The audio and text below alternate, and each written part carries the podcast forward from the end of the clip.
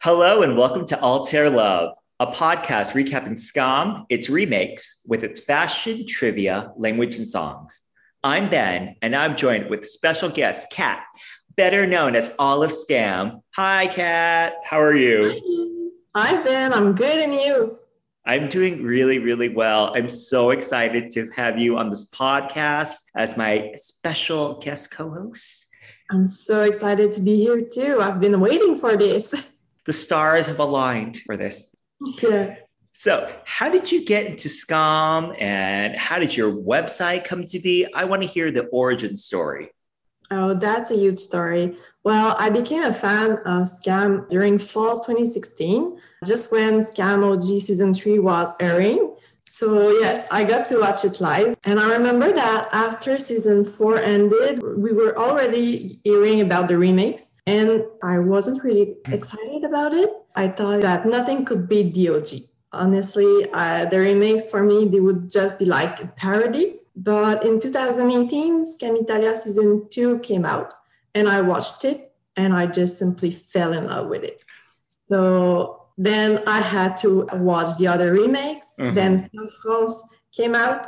I watched it. And this is when I realized that there were a lot of remakes and that they were really hard to find on the internet because mm-hmm. everyone was translating them and they were posted like everywhere. So I decided to create a place where I could find them all. This is when the, the website idea came up because I had seen the Skam Solita website and they really inspired me. So I decided to create one myself.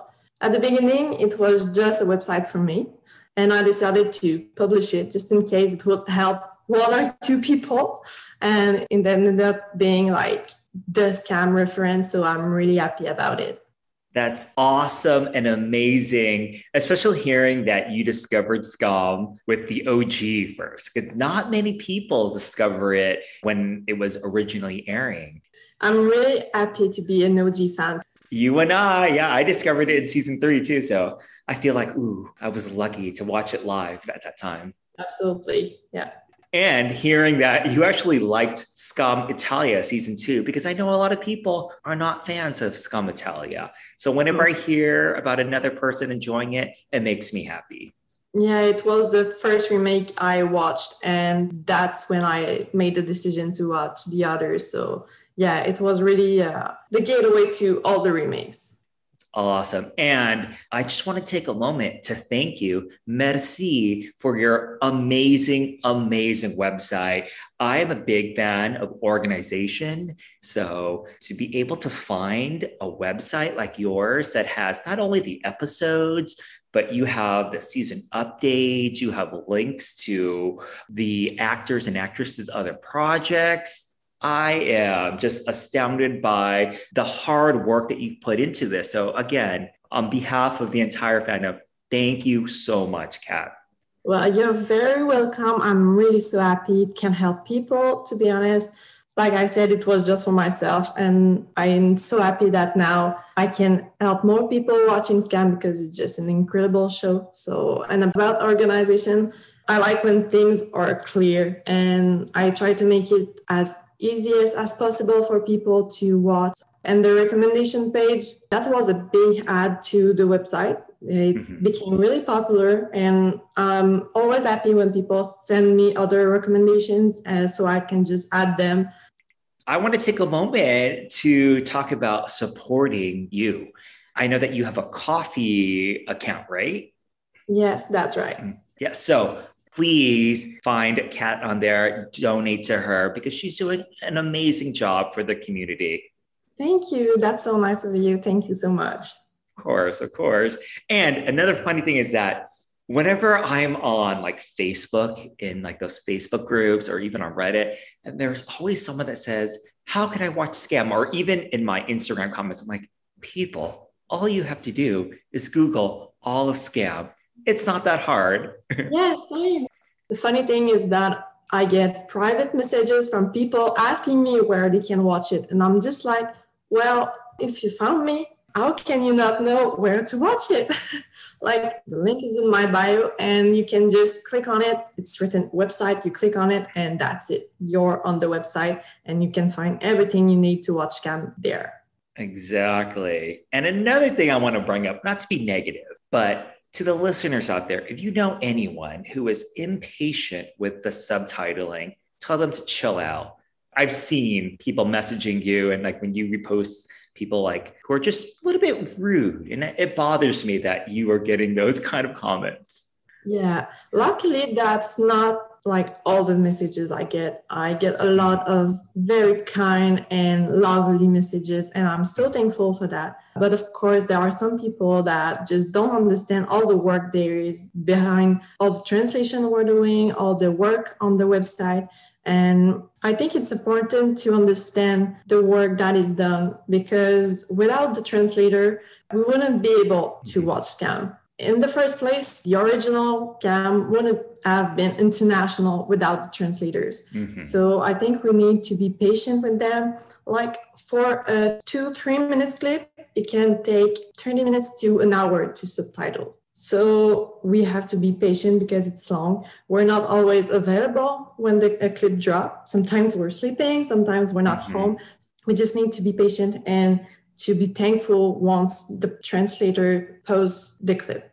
Exactly. Yeah. Show some gratitude, especially since, like, for you, for me, and for other people who are involved in the fandom in a different way, this isn't our job. You know, this is merely a hobby, a passion project for us. Exactly. Like I'm a university student, so sometimes there's a clip dropping during a class, or I'm doing homework, or I have a lot of other things to do. I live with my family on the weekends and summer, so there's always something to do there too. Like there's always stuff in our lives that prevents us from just doing that. And also, we're not getting paid for that we're just doing it because we want to share skam with other fans. So yeah, it's not our job, and some people just don't understand that, or they think it's really easy that they can help, but it's a lot to understand, like the software, how to download things, how to upload things. It's really like business. Mm-hmm. I had to teach myself everything, mm. like the software, how to download things, how to produce subtitles. It seemed really easy, but it's not. There's a lot of details we have to check. I've been doing subtitles for about a year now, so I'm quite good at it right now.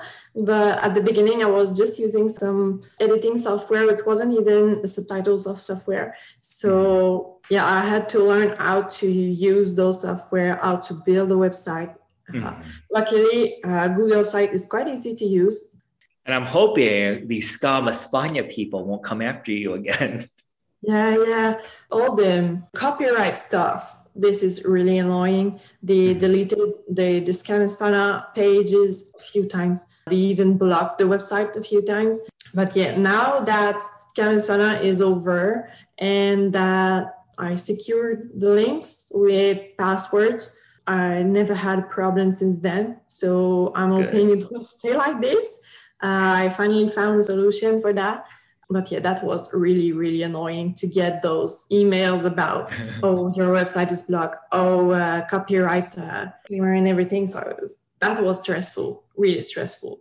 Oh, yeah. I can see how that's nerve wracking. At the beginning, when Claire and I created this podcast, we wanted to include like clips and things like that of the show or like music. But we were like, wait a second, they could get us for mm-hmm. copyright.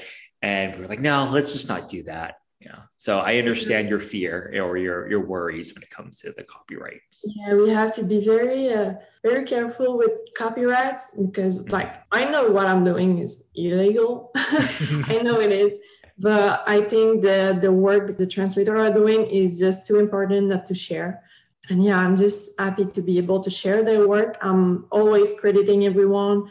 I know that without the work of translator and the work of sharing their episodes, Skam would have died. Right, right, yeah. It wouldn't be a thing. We wouldn't have original seasons now. Mm-hmm. It would just not exist anymore. So I think translator and fans are a big part of why Skam is so popular. And I even got the new director of Skam France to thank me for my work and thank my team Oh, for my work last season. So that was a big thing for us because it was the first time we would get like official recognition. Uh huh. So Uh huh. we were really thankful, like really thankful.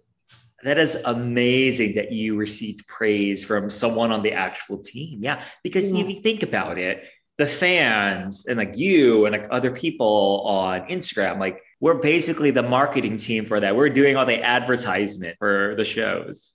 Yes, absolutely. We're the one Yeah. promoting it. We're the one Mhm. sharing it because there's no ad for skam. Like without the fans, a lot of people wouldn't know about skam. So Mm-hmm. we're the ones promoting it in our country with our followers.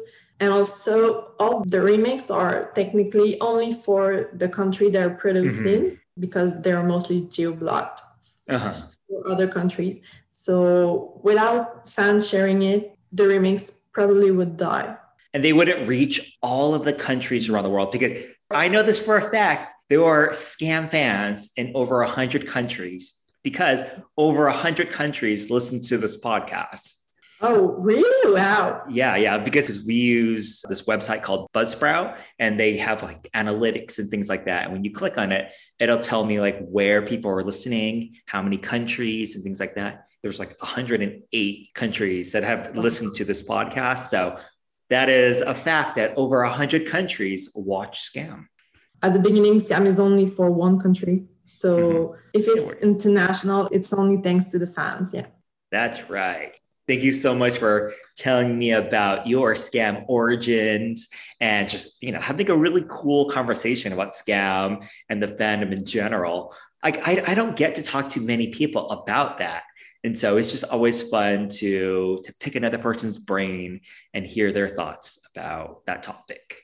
Yeah, me either. Like my brother can't hear about skam it's just I can't talk to him about that. So I've been Uh-huh. talking to him about that since like 2016. He can't take it anymore.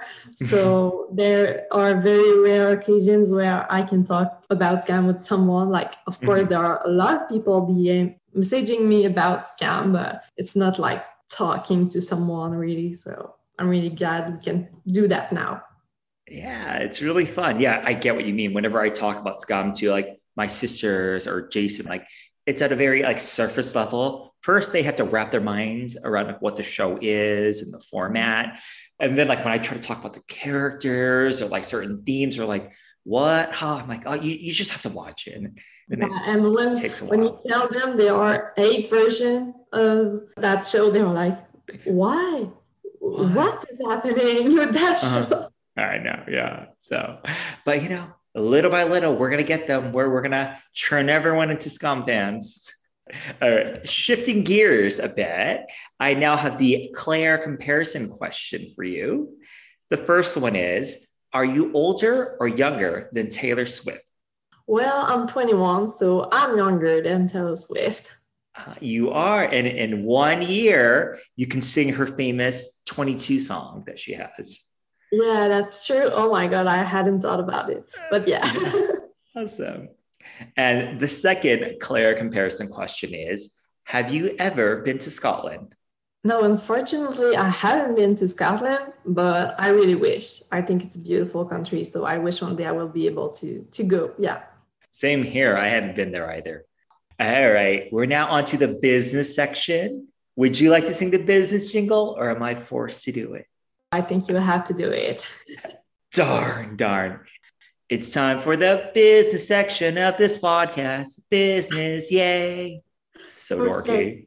All right. So I have two pieces of business. The first piece of business is that one of our listeners, Kate from Connecticut, wrote to us and asked if I have ever noticed Tom Rosenthal's wonderful music in the show. I haven't uh, heard his music in the show yet. And I did a quick Googling, and it said that a lot of Tom Rosenthal's songs will appear later on in season two and in season three.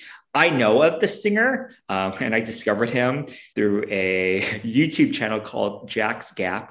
For those who know who JacksGap is, you know they're amazing and hot. But yeah, so uh, to Kate from Connecticut, thank you for writing to us. I'll definitely listen out for Tom Rosenthal's music. But I will say that I'm a big fan of two of his songs. The first one is It's Okay, and the second one is Force on the Way There. Kat, do you know of any Tom Rosenthal songs or have you heard of him? No, I never heard of his song. Maybe I would mm-hmm. hear one and I would recognize him, but mm-hmm. by the name, I don't know. But um, he's an amazing artist. So, all of the listeners out there, check out his music. The other bit of business that I have to discuss is another email, and it's from Andy. And it's in regards to what Scamming the Subs, Henrik said about Barnum, the high school in Druck. First off, Kat, what do you think about the school and its architecture and the structure of the school? Like, do you like the school, how it looks like in the interior and the exterior? Yeah, it's a very particular school. I think with all the the stairs and everything. Well, like we always feel like we're in the stairs. To be mm-hmm. honest, yeah, I think it's kind of different from mm-hmm. the other schools within SKAM, but I really liked it because for me, it's one of the schools that looks the most like a school. I think it really looks like the school I used to go to. And the reason why Andy wrote to us about this is because scamming the Subs, when we were discussing the school, he brought up how the school is some high concept, brutalistic like style of a school. Like he didn't like the school's interior and exterior. And I kind of agree. I don't think it's the most appealing school. Comes Yeah, no, that's for sure yeah, it comes off a little bit cold. And so um, a few people wrote to us and they were like, oh, we actually really like the school. And Andy gave a little bit of an explanation to the school.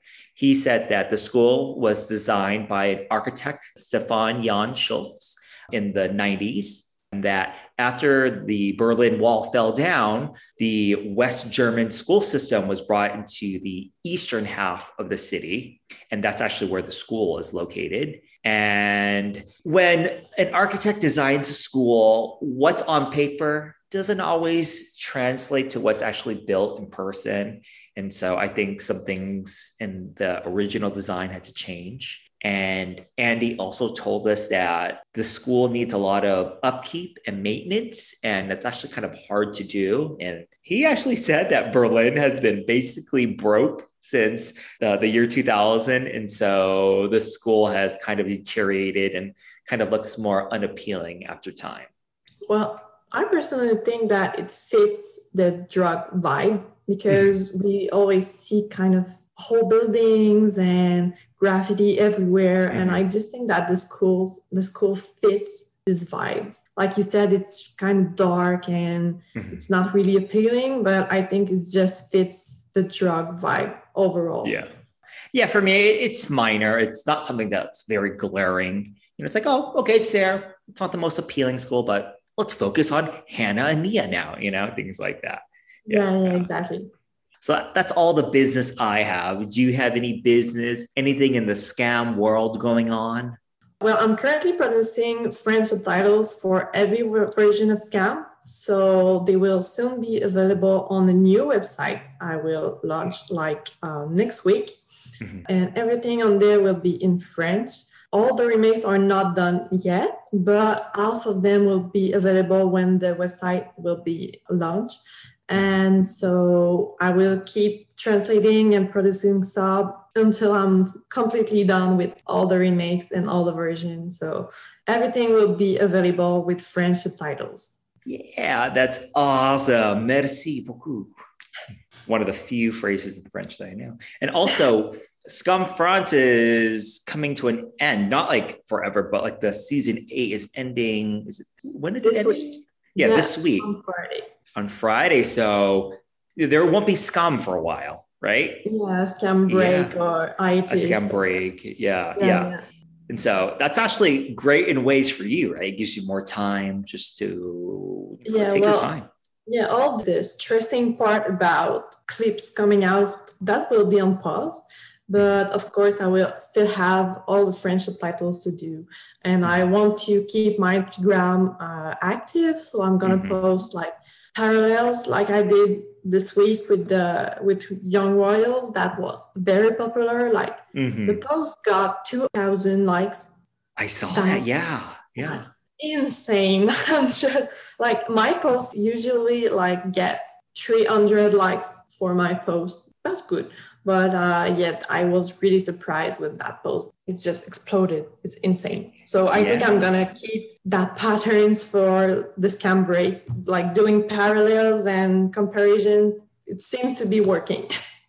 No, keep doing it. You know, it's fun to see what other fandoms are merging with our fandoms. Because, like, we talked about this earlier before we started recording about, you know, other fandoms that you're a part of. And you mentioned, you know, One Direction, you mentioned Shameless. I'm like, I've seen a lot of other skam fans enjoy those fandoms as well. Like, there just seems to be like an overlap. And Young Royals is like the new fandom to kind of overlap with skam.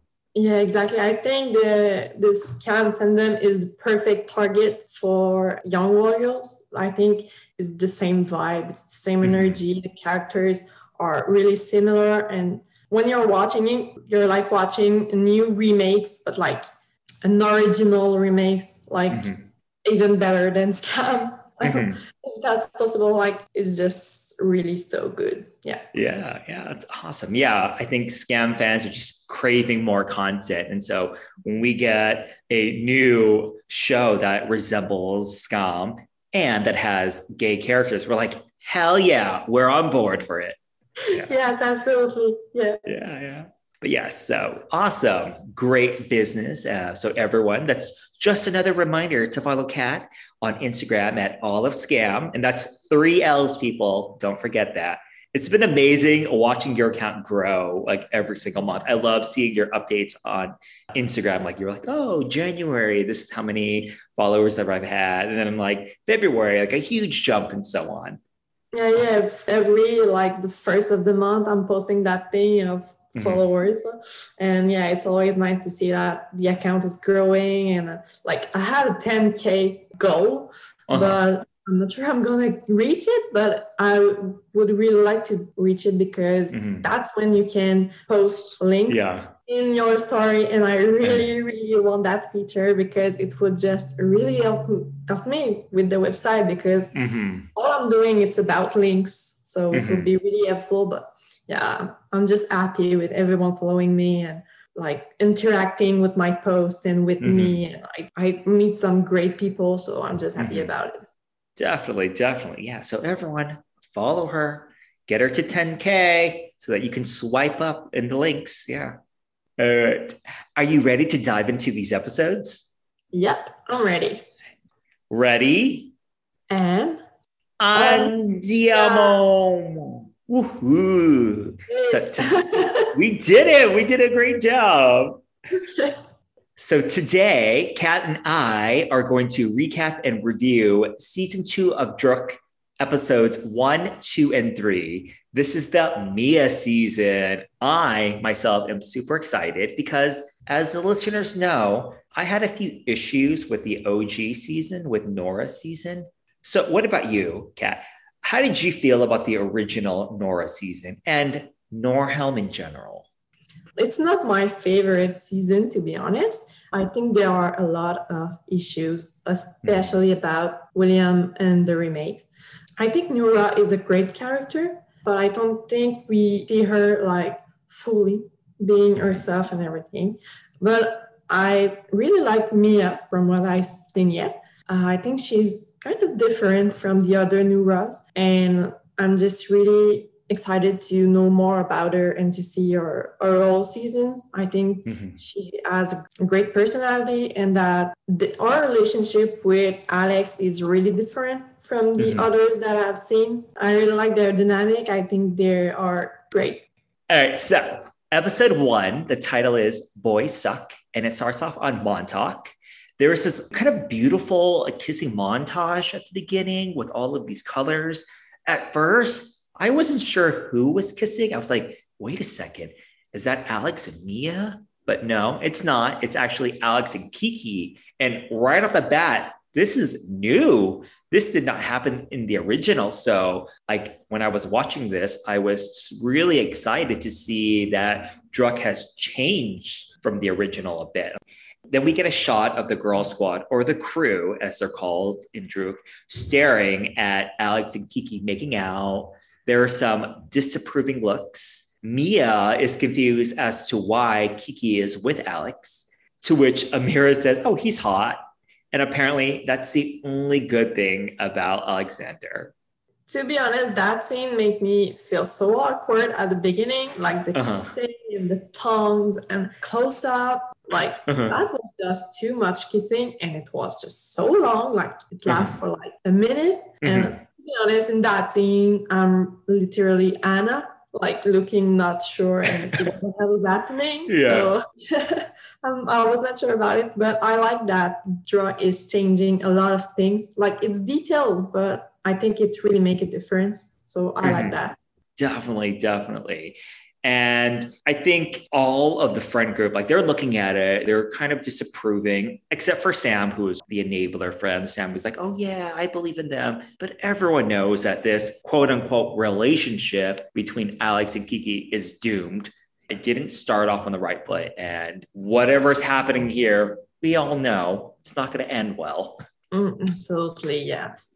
And then there are some references to like the girls becoming lesbians. I think Mia like makes a half joke about it and makes a kissy face to Hannah, who tells her that, no, I'm sorry, I like Dick instead. And then this part was a little interesting because Amira says she has to leave to do her prayers. And like Mia's suspicious. She's like, didn't you just do it? And I was a little suspicious too. And then something happens, jumping ahead in episode three. Do you remember the part where they're in the car and Amira gets like a phone call or something like that? So I'm like, yeah. what's happening? I don't remember this from the original. It's something new. Yeah, I think Amira is kind of hiding something.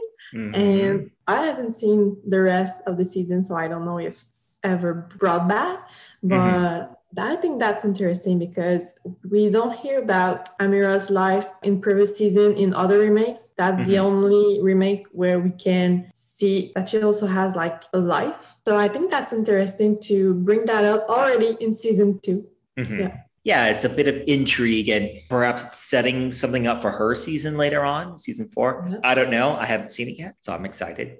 And so, yeah, that scene basically ends there. The next scene, Mia's at home. she is absolutely disgusted with the bathroom situation with Hans, who apparently is unable to lift the toilet seat up. As a guy, I apologize for him. Yeah, again, I hated the entrance of this because if there's something I hate in life, it's to clean up a bathroom. Like, oh. and this shot of the toilet really made me want to throw up. For real, it was disgusting. I couldn't believe that they would just make a zoom on that thing on the toilet. It was just too much for me. But I'm glad that Mia stood up to tell Hans that this was really bad and that she didn't let Lynn clean up after Hans. Like, that's mm-hmm. not to her to do that. I was, I was feeling so bad for Lynn that she felt bad she had to clean up. I was glad that Mia just said, No, Lynn, Hans had to learn mm-hmm. that you don't do that. Right, right. the interesting thing is that Lynn kind of warns Mia about barging in. She's like, oh, he has a visitor. You know, don't go in, don't go in. But does Mia listen? Nope. She bursts into a very compromising situation with Hans. And at first they called them Michi, but I think his name is Misha. Yeah, like I think in episode two, it's now uh-huh. Misha. I don't know. Misha, yeah. Misha, who, first off, I'm going to be very shallow, but he has very nice abs. And from what I saw, a very, you know, attractive face. Although I don't get what's going, I mean, okay, I know what's going on, but is there like a Santa Claus fetish here or something like that? I'm not judging, but it's very interesting.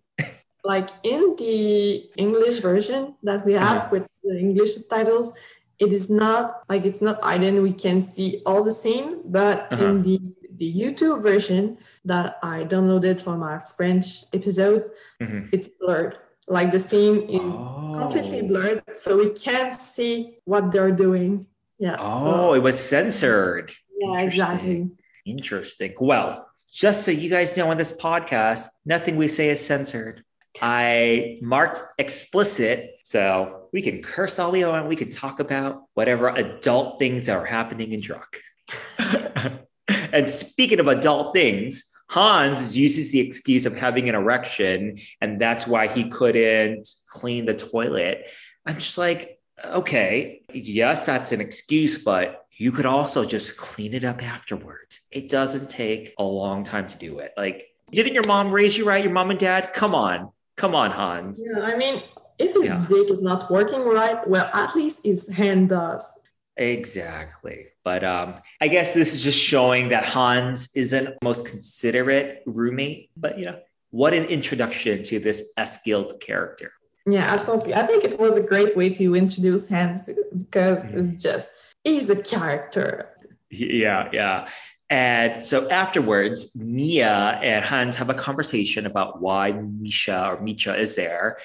And Hans says that, oh, he's kind of a boring person. He just likes to talk about politics. I'm like, wow, he sounds like a great person to me. I would, you know, yeah. like having an intellectual conversation. And this part was kind of sad. Hans talked about like how like he just wanted Misha to be there because he's lonely and he calls him a boomerang. It just feels like it's kind of an empty relationship. It's not very healthy. It kind of mirrors Kiki and Alex to me, where like clearly one person is being used just to satisfy another person. Yeah, that's true. I think Hans and Misha could have been a couple because like mm-hmm. the way Hans is describing Misha, he seems like a great guy, to be mm-hmm. honest. A guy yeah. you can talk to, a guy who has opinions and everything. Uh-huh. But I think maybe Han is is not ready for this. So mm-hmm. just want to see him when he's lonely and, and everything. But I, I think they could have been a great couple if he wanted to take time to learn more about him, maybe. Uh-huh. But yeah, so going back to the scene, Mia kind of tells Hans that all boys suck, and that's just referring to the title. And that's basically it for Montag, right? Yeah, um, I was glad that she said that and that she mm-hmm. precised that it was not gays, it was just mm-hmm. all guys. I was like, yes, queen. yeah, yeah. And it's funny because I thought about that saying, which I personally hate the saying, not all men. I hate when people say that. So I'm glad that that wasn't like referenced at all in the episode. Yeah, yeah, absolutely. All right. Are you ready for Dienstag? Yep. So the next scene, Hannah and Mia are headed to school. Mia was supposed to go to Madrid. Basically, Mia and her parents, it's kind of like a tense relationship between them, and they're not going to spend the holidays together. I have a question for you. Are you a big Christmas fan? do you love the holidays? Not really. I'm not like Anna on that side. I'm more mm-hmm. like maybe Mia. I have a great family. That's really cool. But I don't know, going out and seeing all those people, I kind of mm-hmm. hate it. but I think that no one should be alone at Christmas. That's something that, even if I don't necessarily like to see all those people at once, I know mm-hmm. that it's a good thing and that it's always nice to see our family and our friends and everything. So I'm glad that Anna asked Mia to come for mm-hmm. Christmas because, yeah, no one should be alone that night. Yeah, I agree with you. Yes, Christmas and the holidays, you know, has become very commercialized and it's all about giving gifts and things like that. But I'm also a sucker for just like the warm, cozy vibes. I just I love the idea. It doesn't snow here in LA, but I love the idea of like you know warm coats and the decorations and yeah, like spending time with your family and your friends and even if you're not related to your family by blood, it's you know, like your chosen family, your surrogate family. And like you said, you know, no one should be alone. And I do really like that Hannah invited Mia over because this friendship between Hannah and Mia, it's something that I'm keeping my eye out on throughout the series. I've always wanted more from the Eva and Noora friendship. You know, we got a little bit of it, but it seemed like as the OG series progressed, we didn't get much of it anymore. And so I really hope that Druck maintains the Mia Hannah friendship. Yeah, I really like that friendship too. I think they really take care of each other and they mm-hmm. are really there for each other. So I'm really here for that friendship. I like them a lot. Yeah. And not just their friendship too, but like jumping ahead, in general, I really like this girl squad, like the crew, as they call it. I, I just find like their interactions to be very like warm and friendly and supportive at times. And then like, yes, sometimes they don't agree with one another, but it doesn't seem combative to me. It just seems like things that friends would disagree over. Yeah, Do you like this friend group? Yeah, yeah, I like them a lot. I feel like they are really friends, like in real mm-hmm. life. And we saw some time content on Instagram that the mm-hmm. girls are hanging out together. I think it's great to see that on the screen that they are really friends and we can feel it. Yeah, it really helps sell it to the viewers that this is a girl squad. We have to be invested in them. Absolutely. Yeah. And so going back to the scene, the girls run into Jonas and Matteo, and there were some awkward hugs exchanged between them. And it's understandable, you know, knowing what we know about the Hannah and Jonas relationship. Uh, but their interaction is, is just very short. After they leave, Mia inquires about the Matteo situation, about him being gay, about how they kind of assume he has a crush on Jonas. And I love how Mia is trying to like guide Hannah. She's like, you could ask him if he watches Queer Eye. Yeah, like that is the less subtle thing to ask to uh-huh. like Matteo if they want yeah. to if he's gay. And so I think this is the worst way to ask. Oh like, yeah, so obvious. Yeah. And like Matteo and Jonas were totally high in that scene. yes, I wrote a note about that. I was like, wow, that early in the day? Yeah yeah, it's like it's the morning or I don't know, like they are they are taking a test and like mm-hmm. uh, Mia is like, have you studied? They burst laughing mm-hmm. because they are totally high. And yeah, then now the next scene, it's actually transitioning to Mia, Kiki, and Alex in class. And you know, there's some eye glances between Mia and Alex. She notices him and he notices her. And I love how we get kind of like a throwback to the OG with a headless teacher, because I know that in the original, we really never saw the teacher's head. And so here in Druck, it's the same thing.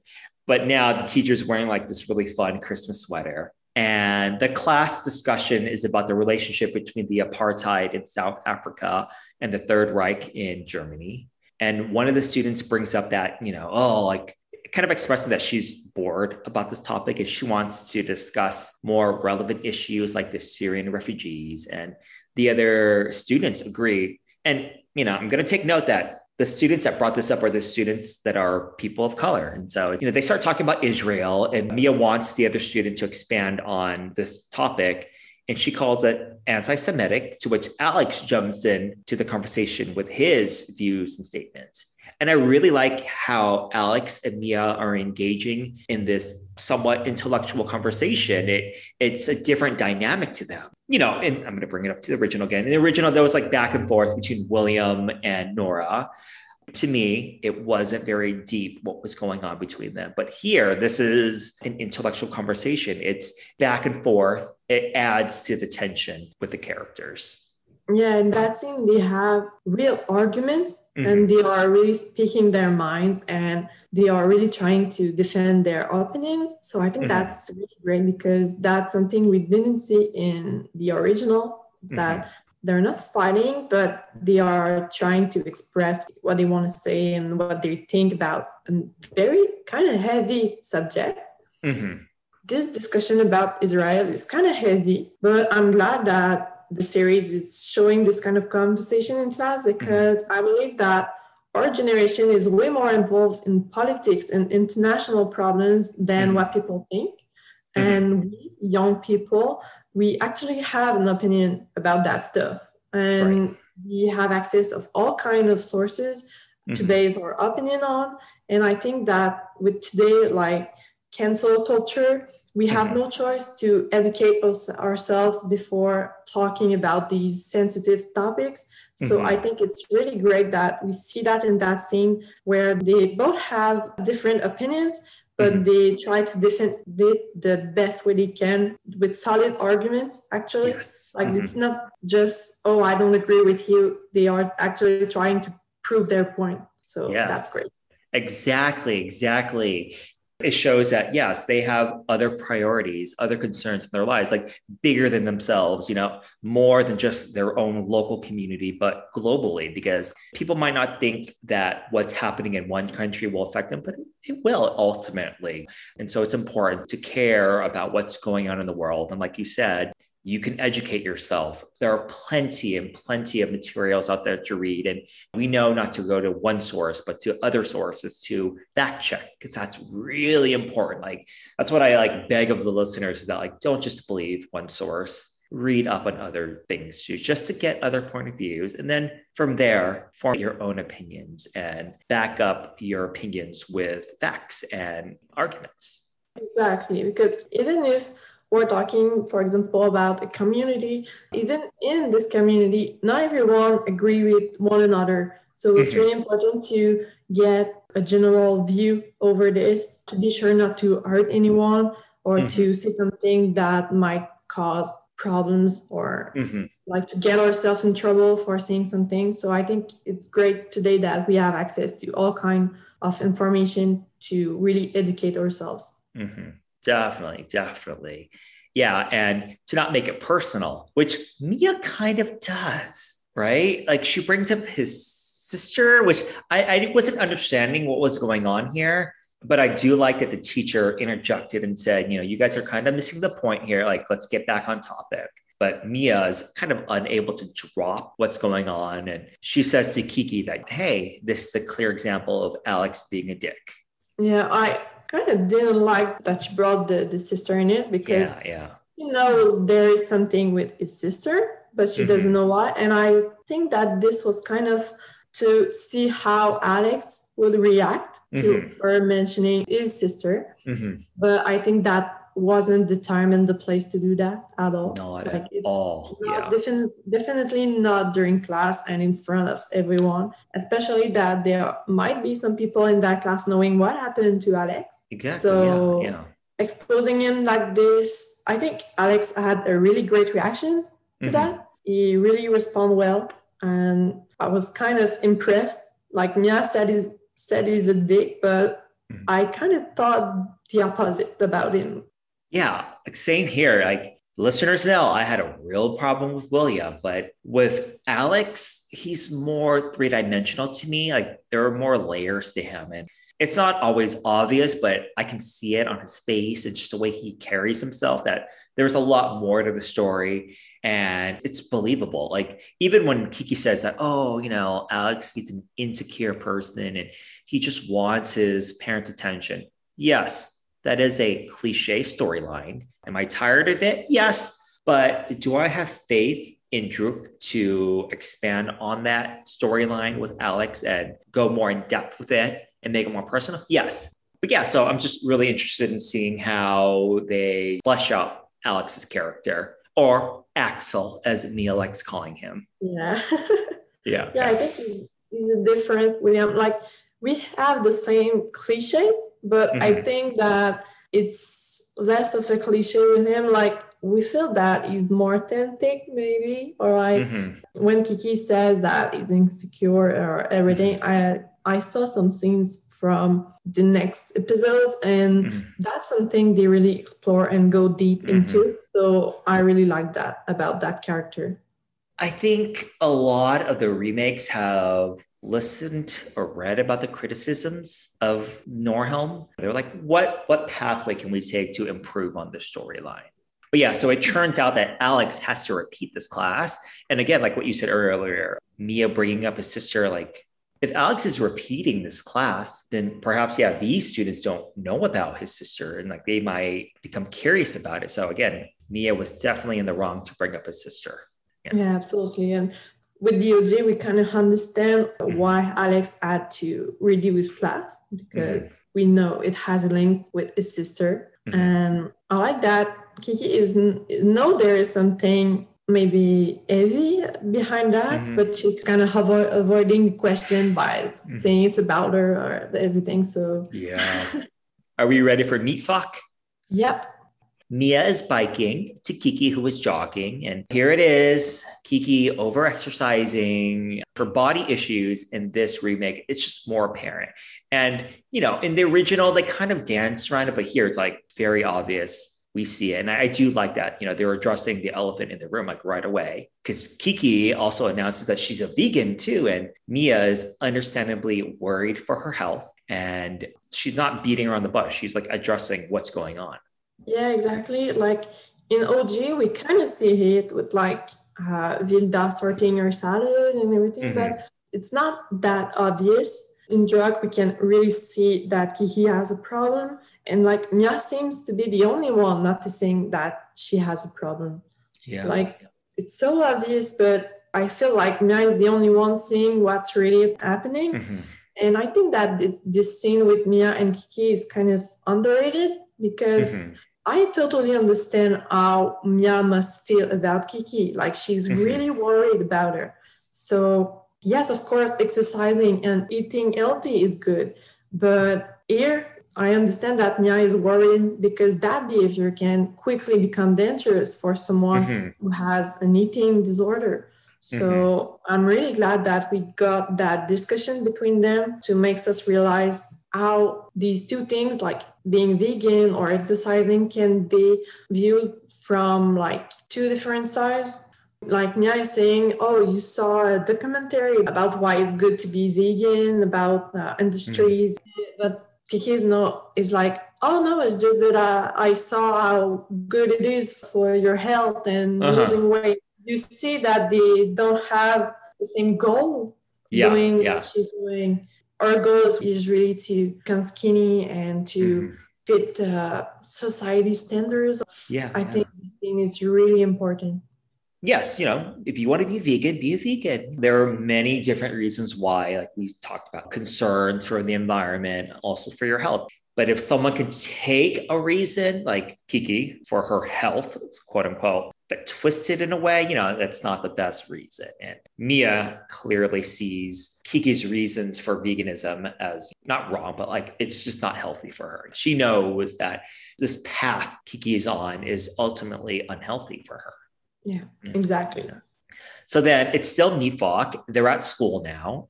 Mia sees Alex and she tells him that they need to talk she basically interrogates him about Kiki and his intentions with her. He tells her, you know, hey, I'm not hanging out with anyone else. Hey, girl, what's your problem? And she's like, don't call me girl. And he's like, okay, woman. and then he was like, you know, if I didn't think you were a lesbian, I would consider this jealousy. And okay, there's so much chemistry between Alex and Mia here. I don't know what it is. Like maybe it's just our eye contact. Maybe because I feel like they're on equal ground, like at the same level. It sells it for me. Like I am so invested in Winterberg here, even though she threatens to kill him if he hurts Kiki. Yeah, yeah. Well, what I like about them is that in this kind of relationship thing, Mia seems to be the one in control. Like. Mm-hmm Alex is just following what she does and she goes with it and is just waiting for her to be ready or whatever. And uh-huh. Mia is just, she's the one controlling things. Like with Noora and William, I felt like she was already under William control. Yeah. Like yeah, from the yeah. beginning, I feel like she she's already like in love with him and she's just trying to be tough. But here I feel like Mia is really like in control and just defensive and she doesn't want to have anything to do with him at all and i like that they use the lesbian stereotype here uh-huh. like all the way we know that mia is bisexual yes. but yeah. i like that they use that part to get away from alex like i think it's it really fits her character so I'm glad they used it. And yeah, their their dynamic is really great in that scene. We can see that there is something, and Alex knows there is something. Yes, like yes. When he tells her that he's just waiting for her to drop that lesbian thing. Uh-huh. So he knows there's something, but I like that Mia is holding on tight to protecting Kiki and doing mm-hmm. everything she can to protect her. Uh, like when she tells him, like, if you hurt her, I'm gonna kill mm-hmm. you Mm-hmm. that was strong. So yeah. Yeah, yeah. This is a horrible metaphor, but I'm going to use it. I feel like in the original, William was a spider and he created a web, and mm-hmm. Noora is a fly and she kind of just flew into the web, right? And she's kind of struggling to get out of there. Whereas in this remake, Alex is still a spider, but Mia is a spider herself and she's creating the web. And like she's building it around Alex, and it's for Alex to find a route to her on this web. Yeah, I totally agree with that. Like I said, Mia is in control there, and uh-huh. she gets to decide what happened mm-hmm. and when it happened. So mm-hmm. that's really great. Donnerstag. So it's gym class. Jonas and Matteo are actually participating, so I guess they're not that high anymore. uh, but Mia and Hannah are not. I guess they use the excuse of menstruating. And I spotted the welcome AG girl because in a previous episode, the wonderful girl, sort of Deb, the drug experience bot, they mentioned how there was this one background character that's always appearing. And so I just wanted to point her out. Mia and Hannah start talking about Kiki and about her veganism.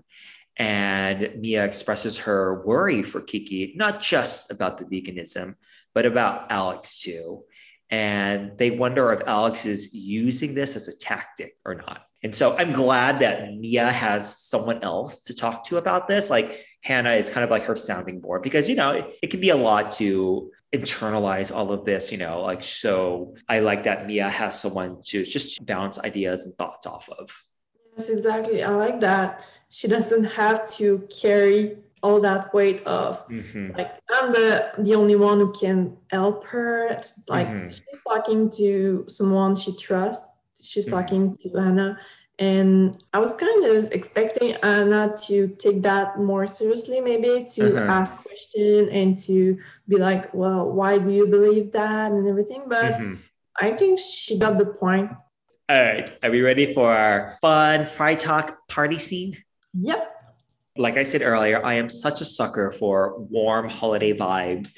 We get this cute, adorable montage of everyone just hanging out, having a good time at this Christmas party. And it struck me wait a second, usually the Nora season is set during the spring. I'm like, whoa, so we're going to get this season during like the winter time. So that means the Matteo season won't be during the holidays. It's true like you said during winter and mia's name is like mia winter so i oh, oh another aha uh-huh. yeah uh-huh. that makes sense oh, that's awesome wow okay so back to the episode the group starts to drink kiki has texted alexander but i'm not shocked that there isn't a reply the boy squad without Abdi shows up and Carlos is there. I have a soft spot for Carlos. I think he's completely adorable and cute. I did spot Carlos greeting Kiki with a hug and a kiss and complimenting her. So they're already starting their Vilde and Magnus line here. So I really like Carlos here. He's really sweet with Kiki. So they are already building up their relationship here. And mm-hmm. I think it's nice not to wait until like season three and 4 uh-huh. to, yeah, that's really cool. Not to jump ahead, but then episode three, what happens with them at the laser tag? I'm like, oh, mm-hmm. yes, yeah. But we're not there yet. We're still in episode one. The party continues. What's a lot of fun. And the music is just cut abruptly because Hans announces that he wants to go to a club. And Kiki's like, I don't know how you're able to do that. I'm tired. I need the energy. And Jonas kind of like plays with his nose, making a reference that Hans does Coke. So then everyone kind of clears out. Mia's still there cleaning up. The doorbell rings because Kiki has forgotten her bag. And when she grabbed her bag, like something drops out. And I was like, what dropped out? Like I couldn't make sense of what that was. It turns out they're cotton pads, and Kiki's been eating them. Yeah, at first I couldn't believe that. I wasn't expecting that at all because I know nothing about eating disorders and uh-huh. I really didn't know that eating cotton pads was a thing. And I was really shocked because then I realized how far some people can go when yeah, they have such yeah. a disorder. And I relate so much to Mia in that scene because she's really trying to help Kiki and to make mm-hmm. sure she's okay, like take care of yourself. But it's so hard to help someone who doesn't want to get help. Exactly. And I just feel like Mia is so helpless in this situation. Like she's she's trying her best to warn Kiki that this is bad and mm-hmm. she's kind of trying to tell her that she's been there, but she doesn't want to say it. So I think it, Mia is really helpless and that she do everything she can, but she can't do more than Kiki wants to get help. Like no, that was I, a yeah. really intense scene, really important, I think, to show that. So yeah, it can be triggering for some people, I think, but I think it's necessary to to show how far those disorders can go. It's definitely triggering. It's triggering because clearly the showrunners and the writers have done a lot of research because like you i didn't know that eating cotton pads was a part of an eating disorder and does it make sense like yeah i can now i can see people doing that and on top of that mia is concerned with hans possibly doing cocaine and how easily influenced kiki could be she knows that Kiki, you know, wants to have energy. You know, she wants to work out more, and she's always looking for sources of energy. And she might start doing cocaine too. And so, understandably, Mia is worried about her. And I didn't find Mia to be forceful. Like Mia did her best to talk in her nice tone, but like you said, Kiki's just not ready to hear it. And Kiki was the one that was kind of like erupting with a lot of emotions. It was like, maybe you should talk to Hans instead of me if you're worried. Mind your own business. Then she just stormed off. Like she says to me, you're not my mom. You doesn't have to tell me what I have to do and everything. So mm-hmm. yeah, just can't force her to get better and to take care of mm-hmm. herself and everything. So that was a very intense scene. Yeah, it was very intense. And I think it kind of makes sense what happens next because Mia's like, okay, I can't control that. What can I control? What can I kind of meddle in? And that's mm-hmm. Alexander because she starts texting with him. She tells him to break up with Kiki because he's not good for her. And Alex is like, okay. He just says that so quickly. However, Mia has to admit that she's not a real lesbian and has to go out on a date with him. And so already the stakes are higher here. And basically, yeah, the episode ends there. I was like, whoa, it left me wanting more. Like I immediately wanted to start the next episode and start taking my notes. Yeah, it was really an, an episode with a lot of information, a lot going mm-hmm. on. Exactly. Yeah. All right. We're now on to episode two of season two. The title is Breasts, Fat Shaming, and Coco. The episode starts off on Sonntag, and Mia is on her bed. She's doing some reading.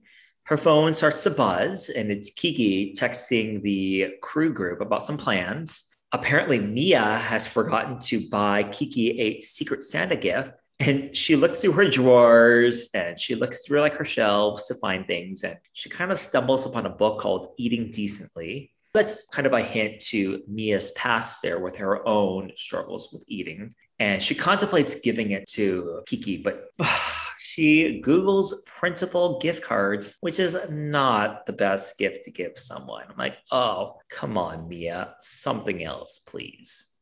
For me, Mia forgetting in the first place about the gift doesn't mm-hmm. feel right to me because I feel like Mia is so in control of mm-hmm. everything. Mm-hmm. And she's been on Kiki's back during all of episode one, mm-hmm. and yet she doesn't find something better to offer her than printable gift cards. Like, if she could have thought of something better to maybe make Kiki feel better, yes. or mm-hmm. just, I don't know why. Mia is so intelligent, she could have come up with so many ideas. Just something that would make Kiki feel great about herself. Like, we'll see it later, but Kiki yeah. offered Mia some lipstick. And that's something that makes Mia feel great about herself. Mm-hmm. So I think the gift cards were just, it was really the worst idea.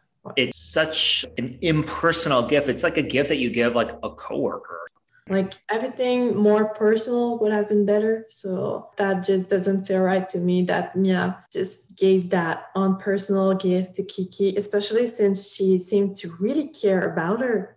Mm-hmm.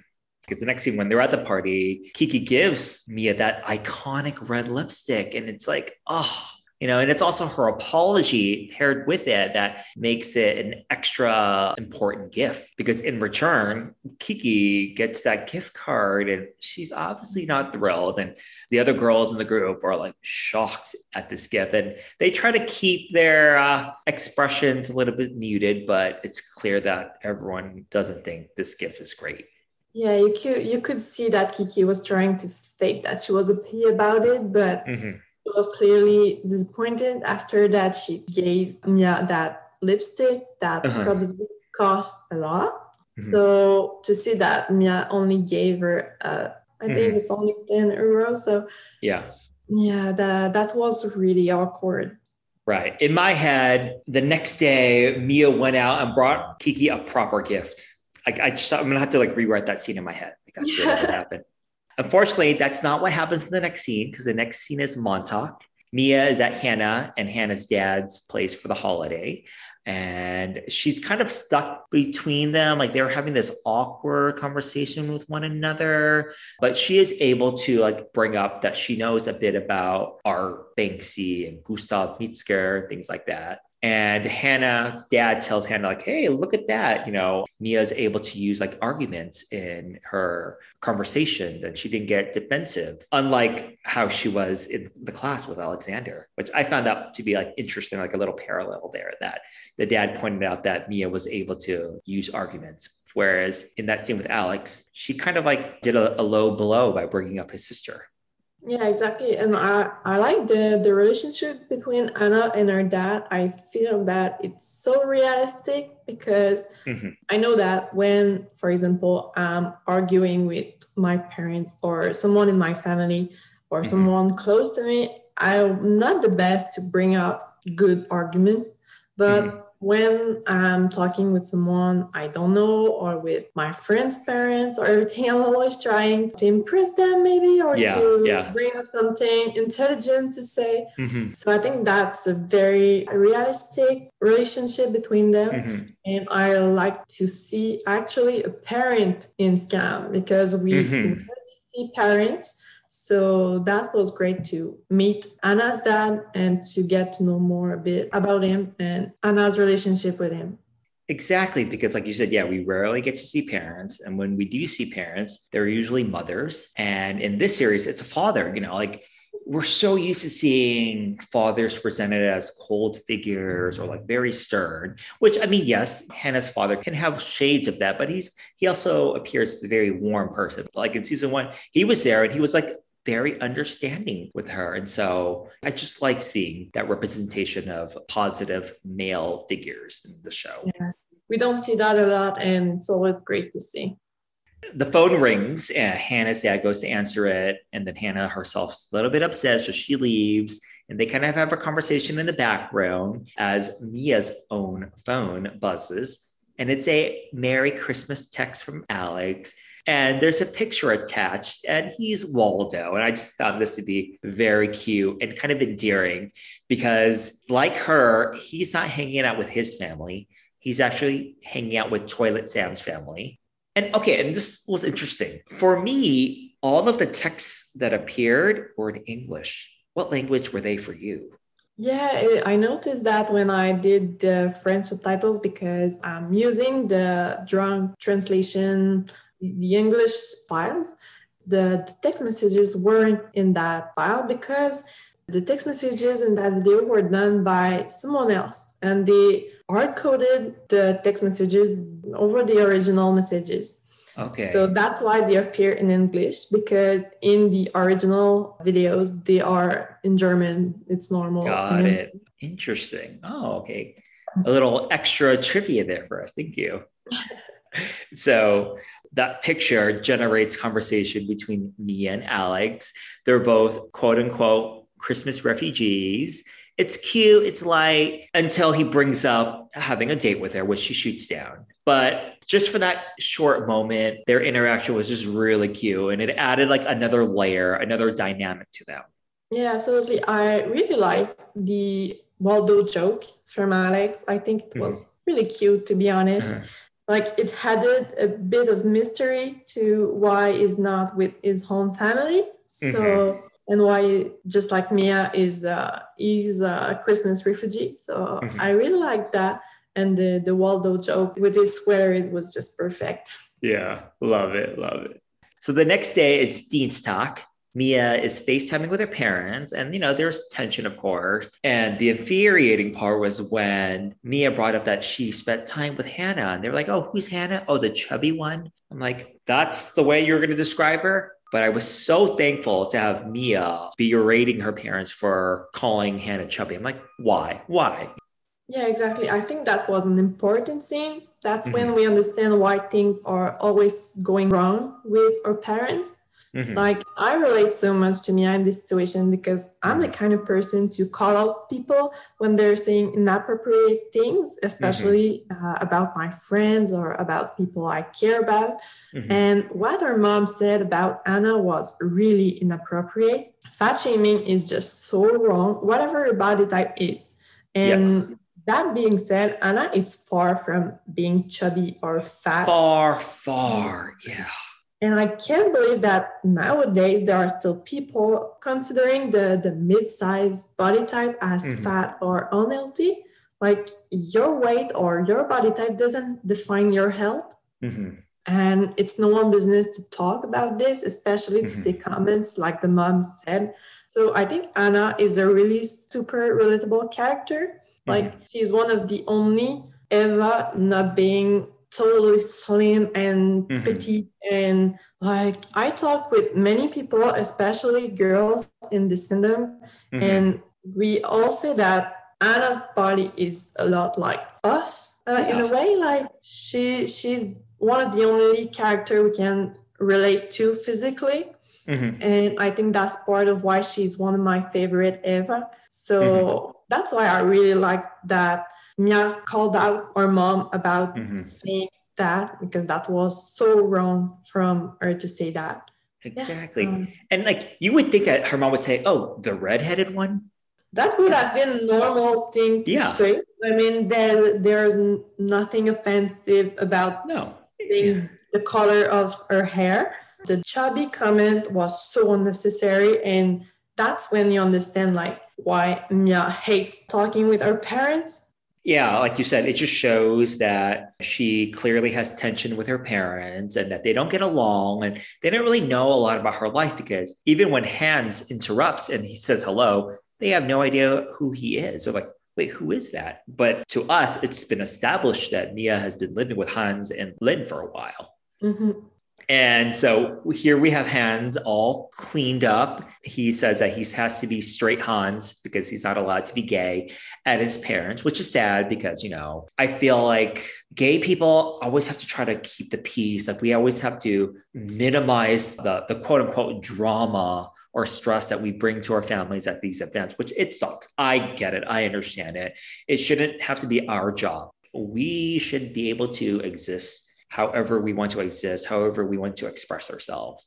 I totally get why he's doing that. And I think it's really sad because he knows he has to do this mm-hmm. because it's less exhausting to pretend he's straight than to argue with his family about being gay and mm-hmm. everything. So I think that's sad to think that some people have to go through this every day.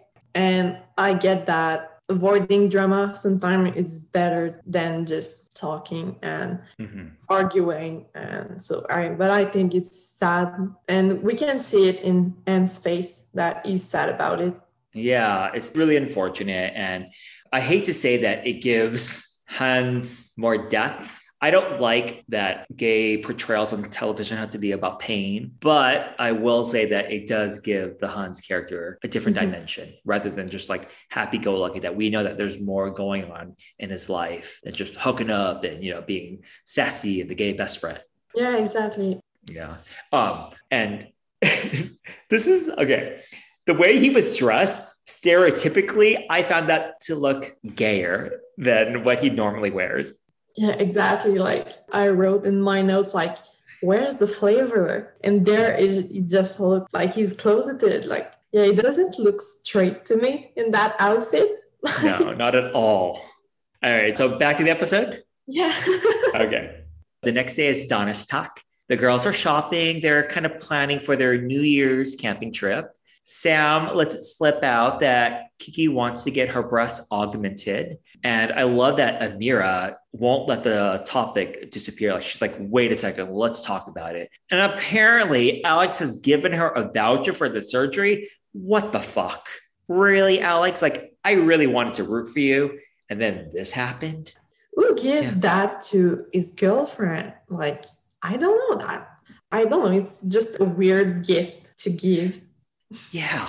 Kiki did explain that she and Alex had like a conversation about their problematic body parts. But like, okay, plastic surgery, a controversial topic. You know what? If you want it, go do it. If it makes you feel good about yourself. But you should have to be in the right mindset. You have to do a lot of research.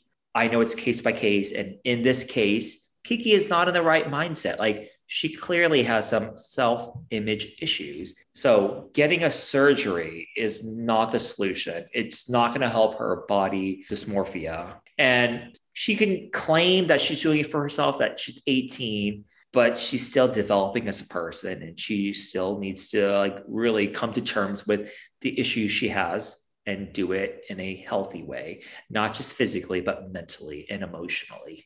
Yeah, I totally agree with you. And Kiki and Alex haven't been together for a very long time. No. So that's that's really weird for him to already step in our lives and what she think about ourselves. It doesn't have its place there. And yeah, Kiki tried to say that she's doing it for herself. And I like that Amira is kind of defending her. Like she says, well, women do what they want with their bodies, mm-hmm. it's their bodies and everything. And like totally support that. Definitely. Like you said, Kiki is not in the right mindset for that. Uh, she's already dealing with eating disorder. So it's really not the right time to do that. She needs to grow up a bit and to be sure that this is what she wants. Definitely, definitely. It was also interesting, yeah, to hear the other girls' reactions. Like you said, like Amira was kind of defending her in a way. Sam Sam. She will always have Kiki's back. And, you know, Hannah was kind of quiet about it. So it did seem like Mia was the only person outright against it. I think that's because she's the only one really seeing what's happening with Kiki. Mm-hmm. And that's why she's so worried about her. So right. that's why she, she's so defensive about her not getting that surgery. Yeah, yeah. And it's understandable why Mia is so on top of it because as the girls move on to continue shopping, Mia lingers behind to text Alex angrily about the breast surgery. Mm-hmm. And she criticizes him and she thinks he's doing this to provoke her, which I mean, I don't know if that's true. Yes, what Alex is doing is shitty, giving Kiki the voucher, but I personally don't connect it with trying to provoke Mia. Yeah, me um, either. I, I didn't see the link like what was Alex's intention with that? Mm-hmm. Like maybe he, just wanted to please Kiki. We yeah, don't know. Yeah. But Alex does tell her that he will end things with Kiki if they go out together on a date. And yeah, plans are set in motion for Friday. So the first thing we see is a quote, and it says, Follow your heart, but take your brain. So I assume that this is Druck's version of Everyone you meet is fighting a battle you know nothing about. Be kind always. Yeah, I love that quote on Mia's wall. I think it's different, and I think it fits Mia's mindset more than the the original quote. I mean, mm-hmm. she's kind and everything, but I think the follow your heart and take your brain with you is mm-hmm. the best for her. I think it really represents her. I find that that quote it's a nice realistic balance of like yes, of course, you should always follow your heart. You know, your feelings are valid, but at the same time, trust your brain, trust mm-hmm. logic. They don't always have to be at odds with one another, but you know, you can find a balance between your heart and your brain. Whereas I found the OG quote, of course, it's a very nice, compassionate quote. I think that quote, it's supposed to apply to William, like how we're supposed to understand that William is fighting a battle and to be kind. Again, I have my issues with William. I don't find that it holds any weight. I think that the quote on the wall should be more related to the Noora character and their personal motto. And so, yeah, follow your heart, but take your brain. Totally aligns with the Mia character. Absolutely. So Mia starts getting ready for her date, and just like in the original, she, you know, doesn't dress to the nine. She's like, "Oh, I'm just gonna wear a hoodie, kind of like my everyday wear." You get the classic scene of her putting on the lipstick. This lipstick has more meaning because it was a gift from Kiki, but then mm-hmm. she kind of rubs it off. The group text goes off with the girls wanting to hang out. Then Hans comes in and she tells him, Oh, I have a date. He inquires who it is. She doesn't want to tell him. He's like, Oh, I'll just, you know, text your friends and find out. And so this is where she has to admit that it's Alex. And I love that. Hans is like living for the drama, but doesn't understand what her motives are or the situation. I mean, we all know that it's a very messy situation here. Yes, I really like Hans in this situation. Like he's all for it for drama, but mm-hmm. he doesn't get the plot at all. He doesn't know what's going on. Uh-huh. And that he has questions to Mia and he's really trying to understand, but none of it makes sense to him. And that for me, that was a scene where we realized that that's kind of weird to, uh-huh. to do that. Like we always see it from Mia's point of view, but mm-hmm. seeing it from Anne's point of view may, really made what she's doing weird and maybe even wrong. So I like to have his point of view of this situation. We were just talking about logic, right? It's like, where is the logic in this? It's just one of the things that you just kind of have to accept that, like, again, these are teenagers. They don't always think with logic, and sometimes they just they go with their heart, and they might have other like subconscious motives it moves the plot forward. Mm-hmm. So Mia bikes to like a location and Alex pulls up and she's difficult about getting into the car. She's like, can't we just go to a bar instead? He's like, no, I want to go somewhere else. She does get into his car, but she says, I will only go with you if I could drive your car. I love it. I love that he doesn't even hesitate. He's like, sure. She doesn't expect it. And I love this metaphor. Again, it goes back to like Mia being in control. Like Mia will always want to be in the driver's seat of this relationship.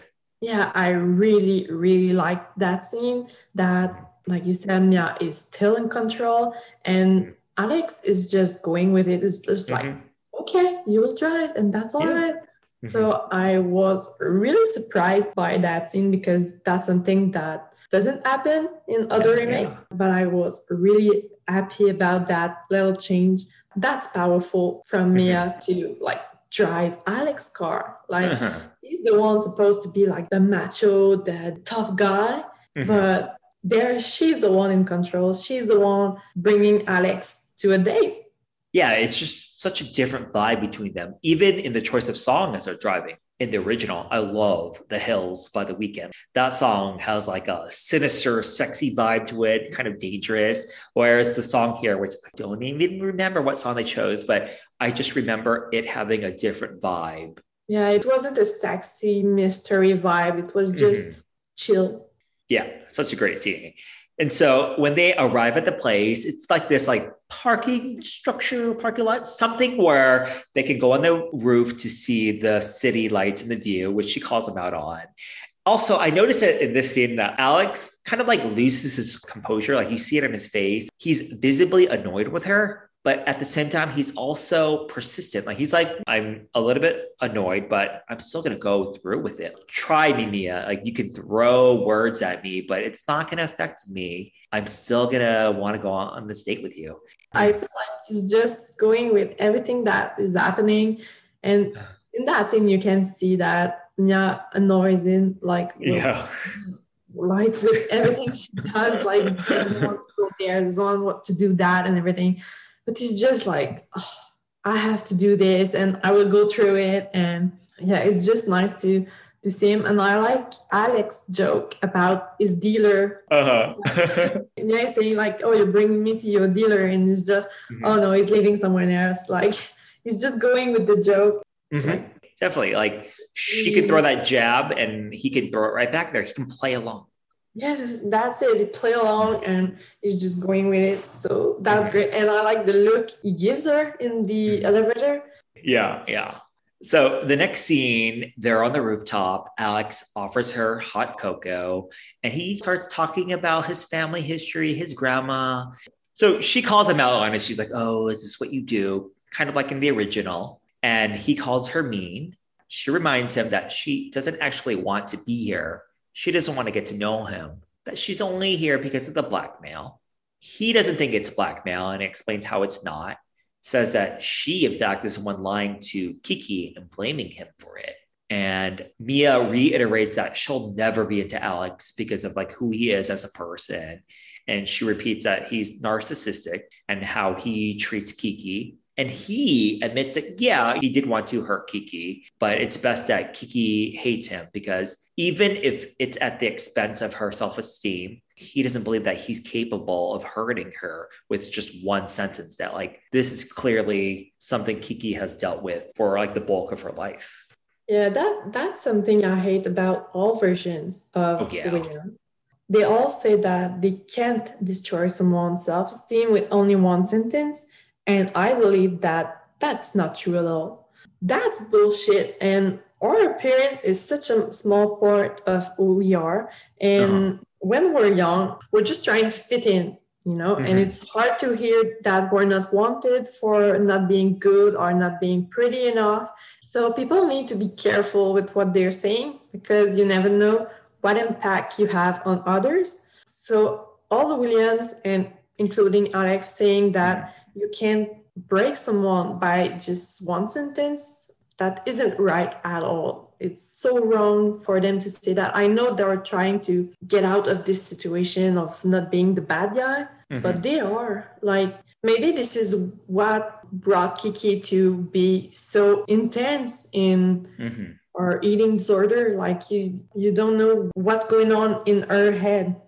Yeah, it's wrong. It's also like that one comment is the straw that broke the camel's back coming from a person that means a lot to you. Like Alex means a lot to Kiki. And so the weight of his comment is more than like the weight of like 50 people combined. Like, yeah, like I've never been a fan of like this scene where the William character is trying to defend himself and like explain that, like, yeah, you know, Vilde or Kiki, she pursued me, you know, she went after me and blah, blah, blah. And like he never gave her any expectations.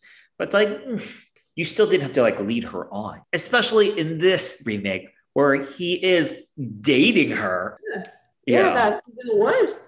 Like even when like Alex brings up, "Oh, you're the one who insulted me in front of my friends," I'm like, "Hold up, buddy." You also insulted Kiki like two seconds before Mia even said anything to you in season one.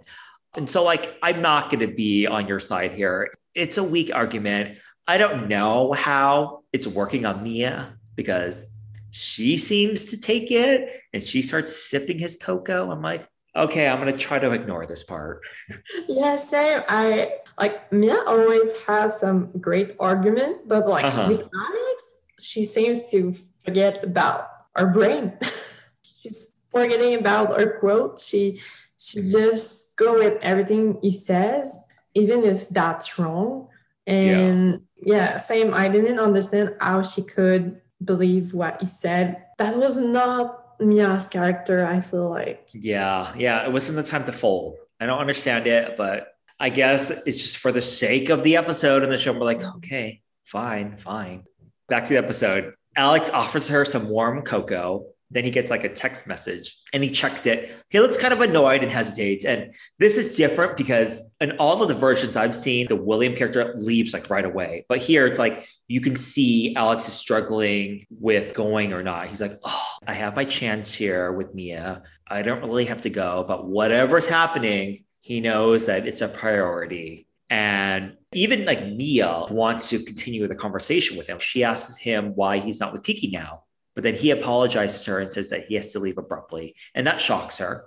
Then I like that he assures her, like, hey, Mia, like you've reached your part of the deal. We can leave now. But you can totally tell that Mia is interested on him. You can see it on her face. Like she's like, what? Like the date's ending? Like it's not going according to her plan. Because, like you said, she always wants to be in control. She wants to be the one to end the date. Yeah, she seems like almost disappointed. And you're right. It's maybe because she wanted to end it herself and to mm-hmm. kind of have that control over Alex and to mm-hmm. hurt him in uh-huh. a way. Maybe she wanted to be like the bad girl, like the mean one who's ending the date, like yeah. I'm bored, I don't want to talk to you anymore and everything. But in the end, she's the one standing alone and mm-hmm. Alex is the one leaving. Left with like the sense of like it's unfinished. Yeah, yeah. exactly. Yeah. All right, so we're on to episode three of season two now. The title is Break Up With Her. The episode starts off on Sonntag, and it's the girl cabin episode, which I'm like, yay. So the girls are packing up their car. They laugh at Kiki, who looks like she's going glamping instead of real camping because she has like her pink suitcase and she brought all of her hair products. You know, in fact, I think she brought her entire bathroom with her. Yeah, like I was like, who needs so many air products while on vacation, especially where nobody's gonna see you? Yeah. Like just your friends. So they're all looking at her like, where do you think you're going? Right, right.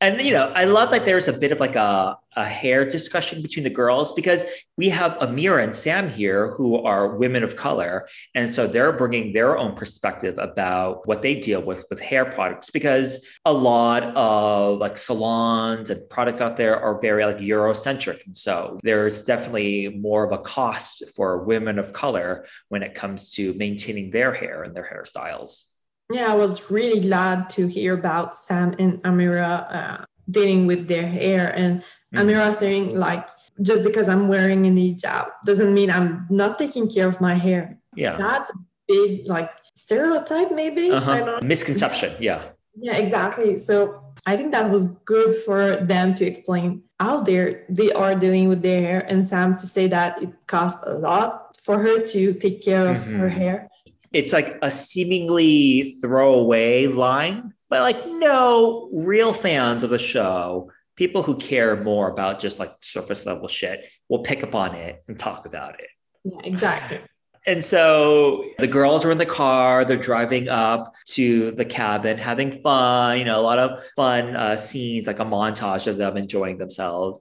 Of course, Kiki can't stop talking about Alex. She's a little bit worried about him but then she has to pee because she has consumed a lot of water. So they pull up on the side of the road to let her go, relieve herself. Sam talks about how she has shitty reception on her phone because she's Tindering. it's just a hilarious scene here about how she has started a conversation with Manfred, a 47 year old on Tinder who is looking for love. Yeah, that was really funny because she's like in the middle of nowhere.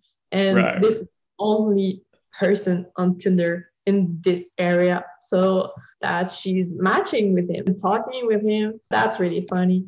Exactly. Yeah. And then this is contrasted against Mia, who is also on her phone because she's texting Alex, asking him when he'll hold up his end of the deal now that they've gone out on a date that he has to break up with Kiki. Yeah. And knowing what happened next, that wasn't maybe the best idea ever to ask him like that day maybe because like they are in holidays they are yeah. supposed to be happy and everything so maybe Mia should have waited a bit more. Yeah. Yeah. But before that heartbreaking scene, we get a cute little uh, snippet of the girls singing In My Feelings by Drake because the song is about a girl named Kiki how fitting, how adorable. Yeah, well, that's my song of the episode because Ooh. exactly, I think it just fits so well with the scene. I'm not a fan of Drake, but mm.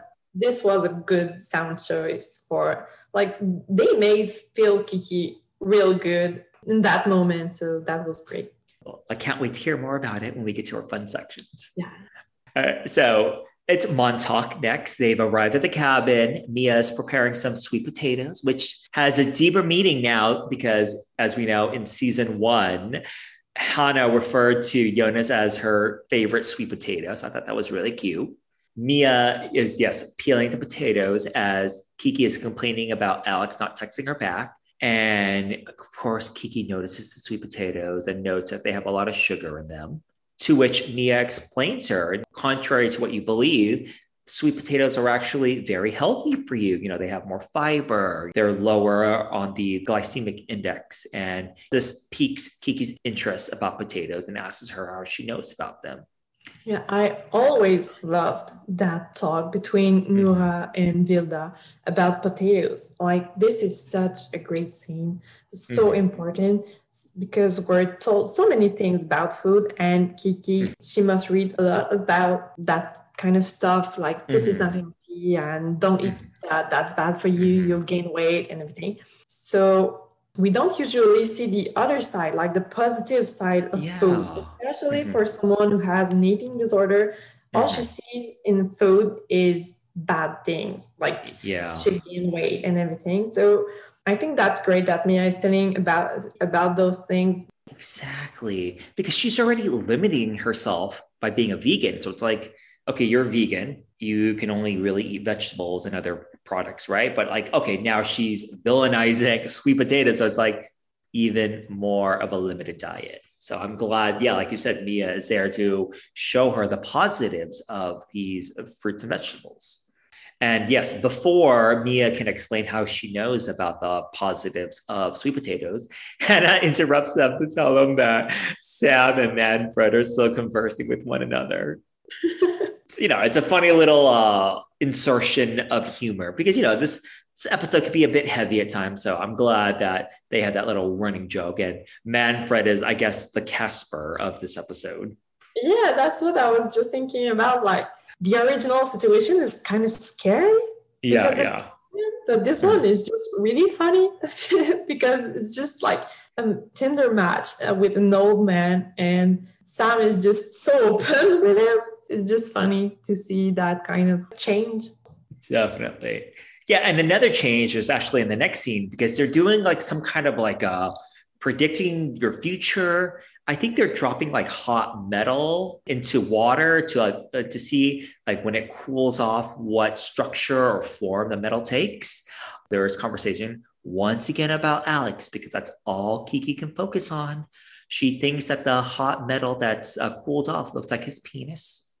I'm so Amira and Sam in this scene when Kiki uh-huh. keeps bringing everything back to Alexander. I'm just uh-huh. Okay, we get it. Now move on. So yeah, yeah. we're just like so annoyed by Kiki, and it's just really funny that Kiki says that about Mia's uh-huh. turn. So mm-hmm. it's just funny that she automatically relate that to Alexander. Yeah, everything's all about Alex. Because like yeah, even when uh, Kiki checks her phone, like Alex hasn't even replied to her yet. But Hannah checks her phone and it shows them that Jonas is posting pictures with some other girl. So, yeah, we're getting a little bit of their storyline continuing here. Yeah, that's really nice that they are keeping all the girls' storyline. Like, mm-hmm. we all see a bit of their life. Yeah, it's interesting. Yeah. So it's nearing midnight. They all go out and you know they start lighting up sparklers. It's really cute. It's you know warm, fun New Year's vibes. Mia makes a beautiful speech about the friendship. I love how she's a bit realistic too, saying that next year when we graduate, we might separate, go our own ways. That can and will happen to some of them. And she starts making guesses about their futures, which, you know, sounds about right. I love how Hannah even makes a jab at her own self, a little bit of self deprecating humor about, and Hannah will be unemployed.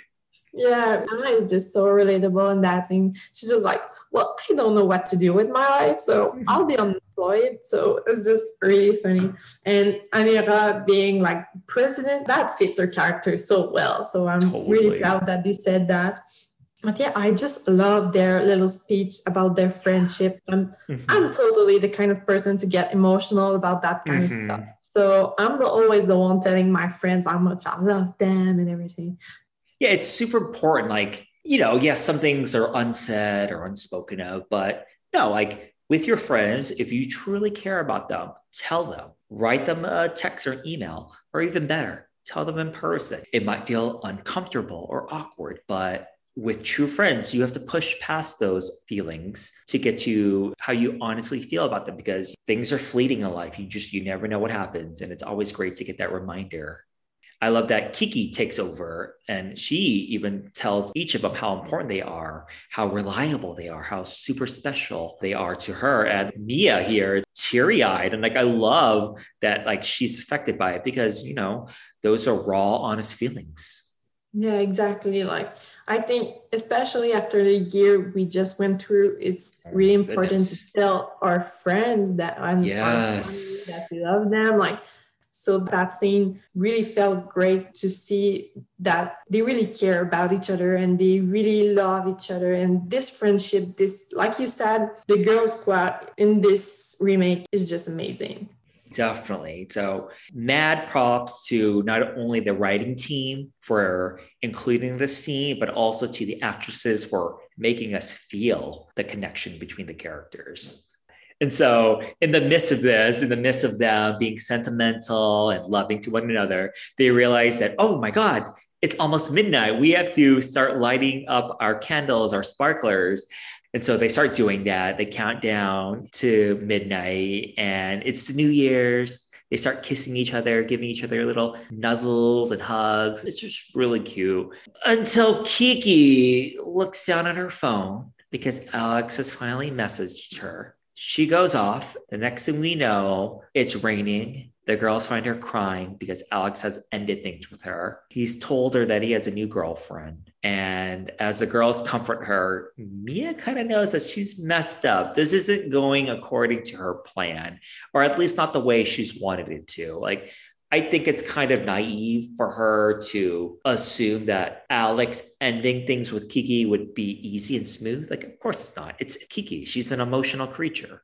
Yeah, exactly. Like for real, Kiki's crying gave me goosebumps because mm-hmm. it felt just so real. It sounded so real and deep. She's such a good actress. And I like that Amira says that Alex is such an honorless dog. He really deserved what Amira said because he broke up with Kiki by voice messages. And on midnight on New Year, that's the worst thing to mm-hmm. do. But I think he really wanted to piss Mia off with that, maybe. Mm-hmm. Like it was kind of a revenge. But yeah, there Mia really realized how much she messed up with trying to get Alex to break up with Kiki. Like mm-hmm. this couldn't go well in any way. Yeah, yeah. But you know, this is the mess that she's kind of created and she has to deal with it. Yeah. So the next day it's Dienstag. it's Tuesday. It's a gray, rainy morning. Everyone is still asleep. Well, at least that's what we think because Mia wakes up and she can't find Kiki. She eventually finds her in the water, and Kiki is like oddly elated. She's oddly perky and happy. It's her New Year's resolution to do a polar bear swim, which is an early morning swim in cold, cold water. And of course, Kiki brings up how it could benefit her because if it were freezing cold, the uh, contrast and temperatures can help her burn fat. Of course, yeah. she would say that. Yeah, she has two obsession and like she had Alex and her eating disorder and everything that this is involving. And now that she doesn't have Alex anymore, like she's really focusing on the other and mm-hmm. everything will be around that now. Yeah. I thought that the cinematic at the beginning was with the lake and everything, that mm-hmm. was so beautiful. Oh, gorgeous. Like, good morning with the, the rain and the, the mm-hmm. sun. That was just so beautiful. And the old clip was so heartwarming. Mm-hmm. Like, I love Mia and Kiki's interaction and mm-hmm. Mia calling Kiki a superwoman. That was so cute. Yeah. Like, let me bring you your cape superwoman and mm-hmm. that was just really a great moment between them yeah no like you were saying yeah yeah calling her superwoman it's building her up like she knows that kiki has self-esteem issues so like calling her superwoman it, it's small but it's effective especially you know knowing what she's going through because like oh, you know for those who haven't seen season five even though it's not kiki's season you know we do get a background story with her sister nora and so like that girl is dealing with a lot. She's the older sister, so yeah, she has to take care of the family in addition to everything else she's going through. Definitely. And so the next song that plays, it's not my top song of the episode, but every time Robyn is played in a Skam remake, I have to highlight it. I have to give it its moment. I absolutely love the song Honey by Robyn. I really wanted to choose that as my top song, but I didn't because I don't think it was like effectively used, but I'm still going to give it its little spotlight. I don't know if you remember, but when I was doing the subtitles in French and uh-huh. I got to that song, I sent you a message about yes, it. Yes, I remember. I like, oh my God, there's some Robyn in Druck. So yeah, Robyn is just so iconic in Skam. Mm-hmm every time I hear her, I'm just so excited. It brings back the the Skam feeling. Yeah, yeah. It's funny because uh, in one of our previous episodes, when we did the collaboration with the Cries in the Region podcast, one of the hosts, Liska, was like, "Oh, I don't really know much about Robyn." I was like, "Girl, I got you. I will send you a playlist of Robyn songs, and it's one of the playlists that I listen to the most often." And that was Tangent 107, all about Robyn. Yeah. yeah. So back to the show. Uh, the girls are chilling outside. Jonas hasn't texted Hannah back. Sam is hungover. Apparently, she was busy sexing with Manfred. And then Amira gets a message, and this is, you know, tying back to what we were talking about earlier about something going on with her. She claims that she has an appointment with her family and has to cut their week long trip short. And then Sam mentions that Carlos has a party and that Kiki has a special invite. So perhaps they should go. You know, it sucks that their trip is ending, but you know, if it has to end for the next scenes, and I'm okay with it. And it sounds like, yeah, we really have to go because I sent Manfred our location. yeah, that that was kind of a normal clip, but a lot is going on in that. Yeah. Like you said, there is something with Anna, then Amira is getting that message. We can see that she's lying. Like it's not an appointment with her family, definitely mm-hmm. not. And we see that in the next clip. But mm-hmm. it's nice that she gets her own kind of storyline mm-hmm. on the side. And yeah, the special invite from Carlos for the party. And Sam clearly regrets texting with Manfred that night. And yeah, the girls leaving, that was just like they had no choice after what she said about Manfred. yeah. Like the guy could show up anytime now, so they don't have the choice to go. And you know, we got to point out how inappropriate it is that a 47 year old man is talking to a teenage girl. I mean, perhaps Sam lied about her age on Tinder, but if she yeah, sent but- him her pictures, her pictures will show that she is a young woman. So a little bit like not a little bit a lot iffy right there. Yeah like they can't just stay there and wait for Manfred yeah yeah please don't. Yeah which leads us to the next scene which is on Mittwoch Wednesday. They're driving back. We get this like scene of the girls just on their phones. They're on social media. They're all deleting certain things. Sam is deleting her conversations with Manfred. Kiki is deleting Alex from her phone. And we have Hannah looking at pictures of Jonas and then Amira gets a phone call from Pavel, Pavel, yes, something. Pavel? Oops, yeah. Pavel. yeah. Who who are you, mysterious guy? And she like quickly turns off her speaker. I'm like, how suspicious. Yeah. And uh, all the girls are they are just looking at each other. They hmm. don't want to ask questions because they know Amira won't yeah. want to answer it but they're looking at each other and you can see that Sam and Anna are probably texting about it. Uh-huh, uh-huh. So we want to know more about yeah, it. Yeah, yeah. And I love how we don't even get to see their text to one another because we know what they're saying. They're mm-hmm. typing what we're thinking. Yeah. We know. yeah, we know. Yeah. Uh, so Freitag is next. It's the big, fun laser tag party. Apparently, it's Carlos's birthday. Hannah tells Mia that Carlos might have a crush on Kiki, and Kiki exits the restroom. It looks like she's been crying and vomiting because she kind of like wipes her eyes and checks her teeth. It's just, you know, Kiki and her self destructive behaviors. And then she takes a swig of alcohol, and the others do it. And they all have a fun time with laser tag. This is also a great idea for a beautiful, colorful scene mm-hmm. with the lights and the loud music. So is just a really great cinematic place to film. Definitely. And about Kiki, I think she overheard the conversation between Mia and Anna. Oh. And that probably gave her some ideas because Yeah, she's yeah. checking herself, just she's checking her teeth. Oh, okay, okay. That's Probably planning on some on doing something. So that's my guess. I think she heard Mia and Anna and that that she's planning something. So yeah, I like how we have two different interpretations and they could be both right. Yeah. Yeah, Yeah, serves a dual absolutely. purpose. Yeah. But well, I Yeah. think both are right. Yeah, so back to the episode. They're all playing laser tag. I love how we get a moment of Hannah and Jonas with one another. Hannah shoots him, and then Kiki shoots Carlos too, and they have a little moment. And then here, Mia's, you know, playing matchmaker. She guides Carlos to Kiki, and he calls her a loser after hitting her. Then Kiki herself kisses him. Like it serves again as a dual purpose to distract him, but she also wants to have a bit of fun. She wishes him a happy birthday and then points her laser tag gun at him and shoots him. I am a big fan of Carlos. I find him to be completely goofy and adorable. Yeah.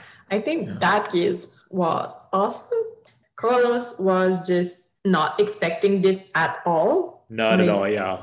He invited Kiki, but he was not expecting her to kiss him like just like that. Mhm. So that was a great scene. And the fact that she kind of used the laser tag excuse to like distract him and to Mhm. like shoot him right after. So yeah, that that was a great idea. It was smart writing. Exactly. Yeah. So post game, Carlos talks to Kiki as the girls are watching. He wants to hang out with her, but she shoots down the idea and says she only wanted to make out with him. I'm like, oh, come on, Kiki. And then like she like takes his joint, doesn't she? Yeah, she takes it. And what's bugging me is that right after we see her with her hands in her pockets. Uh-huh. So, like, where's the joint? Will it burn her pocket? Did she dropped it? Like, I don't know. It just Yeah, yeah. disappeared. Yeah, that's why I was confused. I was like, I thought I saw her taking it, and then the next shot, it's gone. Yeah. And the next shot, she has her hand in her pocket. So I'm just, okay, well, what okay. was the point of taking it then? Yeah, yeah. Because yeah, Kiki says, "Oh, she's done. You know, it's time for her to go." And the girls all follow her. And she's like strutting out. She's super confident. She's like superwoman now. You know, it might be a front, but it was a very interesting way to end the episode. Like I wasn't sure, and I still have no idea what's going to happen next, and that makes it really exciting. Like I can't wait to watch the next episodes. Yeah, here I feel kind of bad for Carlos because he Mhm. was so confused. Like out of nowhere, Kiki kisses him and then he asks her out, and she's just like, No, I just wanted to kiss you. Yeah. He's just so confused, like, well, where this is going. So yeah, I feel bad for him here because he's just he's just so lovely. Like he's goofy and he's just trying to be nice with Kiki. So I felt bad for him Definitely. So, yeah, that's our recap and review of episodes one, two, and three of season two. Overall, Cath, what did you think of these episodes? I think it's a powerful start off for a season two. A lot is going on. We get to see a bit of all the girls' life, Mhm. and it's always kind of related to Mia. So that's great. And I really like all the little changes that Druck is doing that makes it so worth watching. Like Mhm. you never know what to expect because you know there is something that will be different from the other remakes or Mhm. from the original. So that's what makes Druck's so interesting to watch, in my opinion. Definitely. I agree with you. Yeah, like watching these three episodes, the changes made it fresh, made it exciting. It makes it a bit unpredictable at times. And the characters, they, they aren't carbon copies of the OG. Like, again, Mia is Noora, but it's her own take on it. She's a bit more serious. Like, I've always found Noora to be a little bit more playful, and I don't find Mia to be playful. And that's okay to me. And I also love how they incorporated, like you said, a little bit of each girl in the episode. And I think because we can never get a real Vilde season, this season with Mia, there's a healthy amount of Kiki in it. Like we get a lot of her backstory too, or like as much as we can from Mia's point of view. And so I think it makes for a really compelling start. And I can't wait to watch the next few episodes. Yeah, exactly. And like in other remakes or in other season two, the beginning feel a bit long because there is not much going on between Noora and William. Mm-hmm. But here there is always something going on because we're like focused on Kiki for now. Mm-hmm. So I think it's interesting to get to know more about her and to like fill up the the beginning of the mm-hmm. season mm-hmm. with her story. Yeah, especially because Noora's season was 12 episodes, whereas Mia's season's only 10. And so they have to condense certain things. They didn't lose time with unnecessary things. They just mm-hmm. went straight to the point. Exactly. Yeah. All right. Are you ready for our fun section, Sarah? Yeah, I'm ready. First up is MVP. Who is your most valuable player of the three episodes we've watched? Well, I kind of have one for each episode. So for episode one, I wrote Mia because, uh-huh. yeah, we know she's the main, but mm-hmm. I think she's the standout character in this episode because she's really caring about Kiki. She's mm-hmm. trying to deal with everything at the same time Alex, her family, Christmas, and yet she still tries to help Kiki as best as she can. Mm-hmm. In episode two, um, I didn't really have one, but uh-huh. I went with Hans because we only saw him twice. Uh-huh. But both time he says something really important, really serious, like with his family about being straight, gay, and everything. Mm-hmm. And later with Mia, when she's about to go on a date, is really questioning her, is trying to see the logic in all of this. We didn't see him a lot, but it was two important moments for Mia and for Hans' character too. Mm-hmm. And for episode three, I don't have one. and it's okay. Yeah, yeah, yeah. For me, I think looking at these episodes, I'm like, okay, I don't think I could find one per episode. Mia overall is a flawed character, but I'm cool with that. So ultimately, she is my MVP for the three episodes because her flaws seem realistic and relatable. I, I get more of a sense that she's a mother hen. She's like a mama bear. Like she's more serious than Noora. And like, I get it. I think it's shocking that I am an adult because sometimes I feel like a child. But whenever I watch these shows, I always look for the more responsible, the more adult like characters because I kind of like relate to them in ways. And so seeing Mia do this and like I understand her mindset and like her actions are messy, but I kind of get it because she's just such a protective character. Like she wants to protect Guy from the hurt. And so, yes, she's flawed, but she's also MVP because I relate to her. Yeah. yeah. yeah I relate a lot to Mia, as you said. She's not perfect, but okay. like I like that we see that part of her. Like mm-hmm. in other remake, we often see the Nooras as being perfect and always mm-hmm. trying to look perfect. But mm-hmm. with Mia, it, it's a completely different thing. She's mm-hmm. not trying to look always like a top model, or she's not trying to be someone maybe she's not. So mm-hmm. she feels more authentic than the other Nooras, in my opinion. Definitely. Yeah. Yeah. And that's why she gets some of our MVP spots. Next up, we have best songs. I know that you mentioned the Drake song as your best song. Did you want to elaborate more on that, or did you have other ones as well? Well, for episode three, that was my song. I think it really fits the scene. It was a great thing to sing that to Kiki to make her feel great, to make mm-hmm. her feel powerful. All the girls singing it to her, that was like a sweet moment.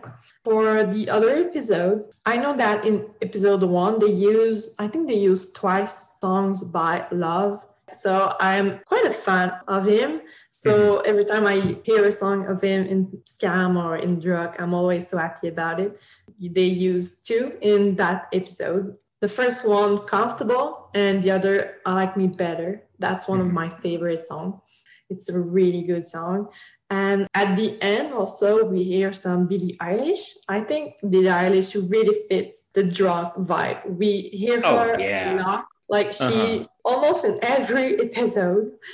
So I said that the melody of the song at the end of episode one really fits the scene and the energy. I think it's when Mia is lying in bed and she's texting Alex. So it's kind of a, a sweet, slow melody. It's really it really fits the scene. Yeah, like what you said about Billie Eilish. I think it's like a running joke that like she is in like every series, every remake, basically. Like the song When the Party's Over is used in so many remakes and in different contexts too. Like in some remakes, the song is used like in a sad scene. Some remakes is used like in a romantic, sexy scene. So it's interesting to see how that song is interpreted. And it was almost my song of the episodes too. Oh yeah. And what are yours? So for me, in episode one, I chose All I Want for Christmas Is You by Mariah Carey. And that is such a classic Christmas song. Like, if you want to get a Christmas party started, that's the number one song on your playlist because everyone will sing along to it. Yeah, absolutely. Like like I said, I'm not a fan of Christmas. Like when I hear it at the radio or whatever, I'm yeah. just annoyed by it. But if I'm going to a party or if I'm with some friends, I will definitely sing it. Of course, it's a requirement. And then I also chose Woman by Kesha in episode three when the girls are like in the car or they're getting ready to go to the trip. That's just like a, a great female empowerment song.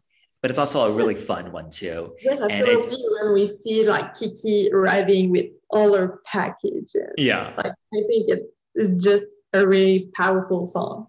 Yeah, because you think about the show, Skam in general, you know, the core of it is female friendships and about empowering women. And so that's just a really fitting song for it. Exactly. Yeah. All right. Next up, we have language learned. What is a phrase or a word that you learned from these episodes? Here, I made kind of um, like a comparison with French because uh-huh. in episode three, when the girls are playing this game where they drop steel in water, well, Mia gets a penis, you know? And while she says that it's not a penis, that it's an eggplant, well, eggplant in German is exactly the same word as in French. It's aubergine. You know? uh-huh. And we can clearly hear it. And I was like, wait, it's the same. Yeah, so, yeah. Of course, now I'm saying it like in French and don't know the, the German accent, but I was really surprised to hear that. Uh-huh. And it's the same with, you know, by the way, which is apropos in German. Ooh. And it's exactly the same in French, just it's in two words in French, but apropos mean by the way. So I was really surprised to hear some French in the German language because we often hear German kind of words in uh-huh. German. It's really similar, but I was glad to hear some words that were a lot like French. Awesome. So for me, both of mine come from episode three. So in the car, they're talking about Manfred on Tinder, and now he's not into ons. And I was like, what is ons? And the girls explained ons, O and S stands for one night stands. So I thought that was really cute. It's like a little bit of lingo that I was not privy to. And then the other phrase I learned, you actually brought it up earlier. It's what Amira calls Alex. She calls him an honorless dog. And the German translation is Er loser Hound, which I am sure I am butchering it. So I have it on my phone ready to play. Er loser Hund. Er loser Hound. And what I like about it is that the German word in the middle of it actually has the word loser in it. And so I thought that was really cool. Yeah, that's really cool because it brings like a lot of meaning to that mm-hmm. word. Very layered. Yeah. Yeah, especially in that situation, it totally fits what she's calling Alex. Right, right. All right. Next up, we have trivia. So, what's some trivia that you learned from these episodes? So, I remember when I was doing my French translation that I had to do a research about the Stollen. It is mentioned in one of Anna's messages in the beginning of episode two. She said mm-hmm. that she made a Stollen. So according to Wikipedia, it's actually a fruit bread. Oh. Fruit bread with nuts, spices, uh, dry fruits with icing or powdered sugar on it. It's a traditional German bread uh, made during Christmas time. And honestly, it looks actually super good. And I'd really love to try it because we have fruit bread here, but mm-hmm. this one looked excellent. Awesome. Can't wait to uh, look up some recipes. And if you make it, you'll have to send me a picture, Cath. Oh yeah, I will. Now I definitely want to to try it. I find a recipe somewhere and I'll Mhm. try it. Yeah. awesome. Awesome. All right. This week's trivia is brought to us by our historical correspondent, Claire. Welcome back, Claire. Why, thank you, Ben. It's great to be here. Yeah. So, in the episode, the Third Reich of Germany was mentioned, comparing the apartheid in South Africa to the Third Reich. Can you please give us some trivia about it, and us on what you know? The show.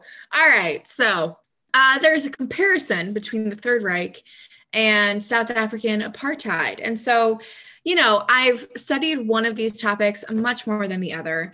And the comparison that I think this teacher is trying to make has a lot to do with the type of government being authoritarian or really restrictive in terms of restricting um, people's civil liberties, specifically one group or multiple groups over another, right? So, um, from the very beginning of Hitler's time as chancellor um, in 1933, he really instituted a lot of labor laws and citizenship laws that restricted the membership to only quote unquote like German citizens. And then they later defined what a German citizen was. And it turns out, ah, you could be Aryan, which is a made up construct. But right, basically excluding groups based on perceived or real race, sexuality, ethnicity, um, religion, cultural group, etc.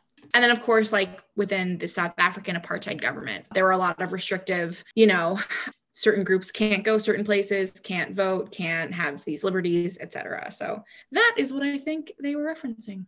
Thank you so much, Claire, for giving me some context on that conversation between the students and the teacher. Well, mostly the teacher. Yay. Yeah, you're welcome. You know me, history nerd. Well, I can't wait to have you back again for more historical content. Ah, anytime. So that's our trivia this week. So thank you, Claire. All right. So next up, we have fashion toots. What are some fashion looks from these episodes that you enjoyed? Well, first of all, I really liked Hanna's purple jacket in the scene where she's walking with Mia in Uh-huh. episode one. I think the purple color fits her so well, and that Mhm. jacket seems so comfy. And with that scarf, that's a two. It really looks good on her. Awesome. Yeah. Yeah. I actually have some opinions about that later on. What, you know, okay. The jacket I love, the headband, spoiler alert, will be my fashion boots. For episode two, I think Anne's shirt in the scene where uh, he's talking with Mia before our Mhm. date. Okay, that's a funky shirt, but that's totally something I'd wear because Mhm. I don't know, I just like that kind of patterns and those Yeah. colors and things. So that was a good look for me, and I think it totally fits his character. And uh, for episode three, I really like Hanna's green sweater when they Mhm. are in the car. I think just like purple, I think green it fits her so well. She's so beautiful. It goes so well with her hair. So I really like the green sweater. Nice. Yeah, some good looks there in the cabin. So for me, I tooted two things. And funny enough, what I tooted, it appears in multiple episodes. So in episode one and two, Mia wears her like patterned wool tweed jacket with like the browns and tans with a bit of black. Kind of looks like Sherlock Holmes's coat. And I know that it's something that she wears throughout the series, but it was kind of hard for me to find some toots. I'm not a big fan of the Druck fashions, but me Even- Like yeah. they don't have a very fancy style like in other remake, but in, in Druck there they just are teenagers wearing sweaters and jeans. it's really hard to find like fashion looks. Yeah, it's so bulky. It's like I get, I get that it's cold, I get that it's winter, but they are just throwing on layers upon layers upon layers, yeah. and it's it's not really fashion to me. Like even what Mia is wearing, what she pairs that jacket with, I don't like. Like she's wearing like this like gray hoodie and then like a like blue beanie on top. It doesn't fit, but I'm going to ignore it so I can toot that jacket. And then the other two I have is from episode two and three. It's what Sam is wearing. So Sam has on this like sweater with metallic tones. It's kind of like purple and gold and sparkly. And it's just like a, a really cute look on her. And I feel like with the show being set currently in the winter, of course, they need to wear sweaters. And this is a great example of a stylish, fashionable, like statement sweater because it's sparkly. It also picks up on her nails because she has these silver nails on. And so I feel like it complements her look. Yeah, and it's not for nothing that Mia says she's going to go into fashion design or something mm-hmm. like that. Yeah. She's stylish. Gotta give it to Sam. All right, so on to our fashion boots now. What looks did you not enjoy? Well, first of all, I have the Mia's Christmas outfit.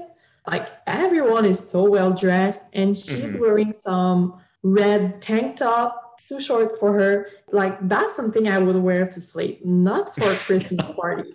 Like, yeah, that just doesn't fit the Christmas party at all. Uh-huh.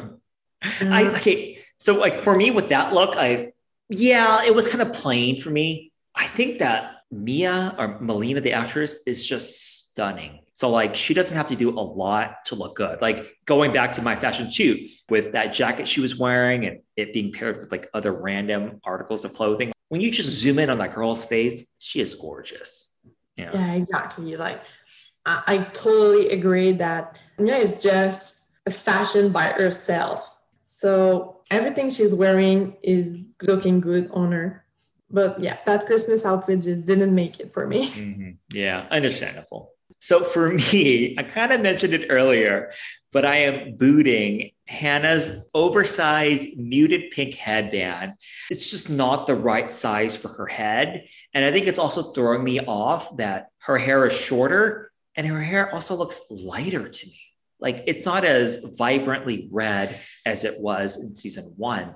And so together, with her shorter hair, her lighter hair, that gigantic muted pink headband. It looks off to me. I didn't really quite enjoy it from episodes one and two. Yeah, I get that. All right. So our next section is Everything is Love. What are you enjoying that's unrelated to Skam? And I have a feeling I know what it is. Yeah, well, I talked about it a bit earlier, but so, as many people, I've seen it since this weekend on my Instagram and my Twitter. I'm completely obsessed with this new Netflix show called Young Royals. It is a Swedish series about a young prince, and his name is Wilhelm. And this prince has to change schools after a video of him fighting in party went viral. Mm. So I don't want to spoil anything. So I'm just gonna say that this is a LGBTQ plus show and it mm-hmm. is incredibly well done. The chemistry between the characters is just unbelievable. They absolutely made me fall in love with them. They've been stuck in my head for days now. I just I can't stop thinking about them.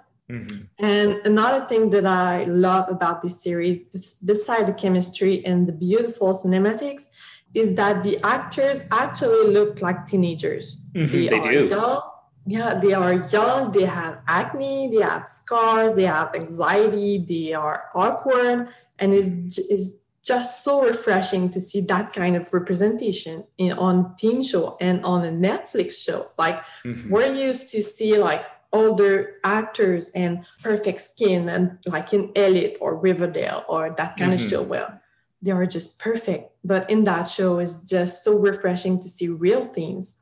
Mm-hmm. And also the communication in that show is incredible. Like Skam is just based on miscommunication. If you remove all the miscommunication in Skam, there is no show. Right, right. Yeah. Everything would be resolved so quickly. Yeah. Yeah. So Skam is based on miscommunication. And in this show, it's all about communication. So mm-hmm. it's. Really satisfying to watch. So yeah, I truly recommend this show to everyone who loves Skam. It's definitely on my list. So many people have sent me DMs and messages recommending the show. I promise everyone I will watch it soon. And also because I know that some of the music that they use in Young Royals has been featured on Skam. Yeah, there is very important song from Skam France that is in Young Royals. It is even sung by one of the actor. So and he will release a cover of that song. So oh. I'm really excited about it. Awesome. Can't wait. So for me, I have two things that I'm loving unrelated to Skam and Druck. The first is a show on HBO Max called Mare of Easttown, and it has Kate Winslet in it, along with Evan Peters and a few others. It's a more adult show. It is the complete 180 from Skam and Young Royals. It's about a detective in a Pennsylvania town investigating a murder of a young girl. And aside from that, it's just a portrait of a woman dealing with grief in her life dealing with like small town interactions. There's some drug abuse going on. I will say that the finale of the show, and it's a limited series, it's only going to be like one season. I watched the finale. I had to pause it in the middle of the episode because I was bawling my eyes out, like uncontrollably crying because I couldn't handle it. And then I had to like do something. And I came back, finished the episode, continued to cry I sound really dramatic. I am totally a person that cries during shows. Like, oh yeah, well, me too. I always yeah. cry, always. Oh, oh my god, Skam has made me cry on so many occasions. So. Oh my god, yes. and so yeah, so this show I was just like crying my eyes out, and I had to send text to like Jason to my sister to be like, this show has ruined me for the rest of the day. I am wrecked. Um, sounds dramatic, but that's what happened. Yeah. Yeah, well, I did the same with basically every show I watched. Like, I literally had a breakdown after watching Young Royals for the second time. I sent like voice messages to my best friend. I was just having a breakdown, like, I'm gonna be alone forever. And I was just Aww. crying. so, yeah, I'm the kind to get emotional yeah. with TV shows. look at these shows affecting us. Yeah. okay. Okay. And then on the flip side, Jason and I went on a date. We went to this honeybee sanctuary. So it was in the backyard of this man who runs a honeybee rescue. And he uh, taught us a lot about how honeybees live. I got to wear the full suit. I got to just be immersed around bees. I got to go to the honeybees hives and pull out the combs inspect them. I got to taste raw honey, just learn about how to conserve, how to protect the bees and things like that. It was just a really fun experience. Like you would think being surrounded by thousands of bees would be really scary, but it was oddly a chill, serene experience. Well, so. that sounds like a really good date idea, to be mm-hmm. honest. And like, I'm not a fan of bees, but I would definitely do that. I will send you some pictures of it and a video of me. So, moving on to our next section, it's our shout out sections. Is there anyone in the Skam, Druck, What the Fuck, any community related to Skam that you want to shout out? Someone that you believe deserves a lot of praise? Well, yeah, I want to shout out my friend uh, Morgan. Our fan account is on Instagram. It's abby.shaker. So it's related to Druck, of course. And I want to give her a shout out because she's the person who helps me the most with mm-hmm. French subtitles. Like she does everything to make it easier for me. And I just can't be more thankful. She has translated all of Skam Austin in mm-hmm. French, and now she's helping me with all the remakes. Her work is so well done. Mm-hmm. So go give her some love. She truly deserves it because I wouldn't be able to do all of this without her. I think she deserves a lot of love for everything she's doing for the community, not just the friendship titles. She helped me for the Grand Hotel with Maxence in it. Mm-hmm. So she really helped me with that, with the timing, with the subtitles. So go give her some love. Definitely. You heard it, everyone. Please follow Abby Shaker on Instagram. Okay, so we're on to our last section, our very fun and shallow section. It's called Who's Your Hottie? So, Cath, who is a hottie that you would like to suggest for me? Well, you know my love for Harry Styles. Like, of course, I'm not, yes. I'm not hiding it, but I'm not gonna talk about him today. Like I think everyone knows he's hot. So I decided to go for another one of my new celebrity crush, and it's not Damiano from Måneskin, it's not Patrick from Elite, uh, but it's still a character, well, actress from Elite. I'm talking about Claudia Salas, who's playing Rebecca in Elite. Oh, Rebe, love Rebe. Yeah. She is a queen. So I already loved her in previous Mhm. season, but she totally killed it in season four. She's the queen of the season. I think she's absolutely beautiful and her talent is amazing. She really carried this season. And I recently saw that she will be doing a new project and she's working with Irene, who's playing Chris in Skam España. Oh, Irene. Yeah. Yeah. So yeah, that like it's like two worlds colliding. So Mhm. it's really nice to see that. So yeah, that's my Ati. She is amazing. I've loved her ever since she was added to the cast in season two. And there was always just something special about her. I'm like, you know what? I'm going to keep my eye out on her. And actually, Claire and I have only seen up to episode two of season four. So I can't wait to continue watching the show just to see what amazing things she does, Rebe.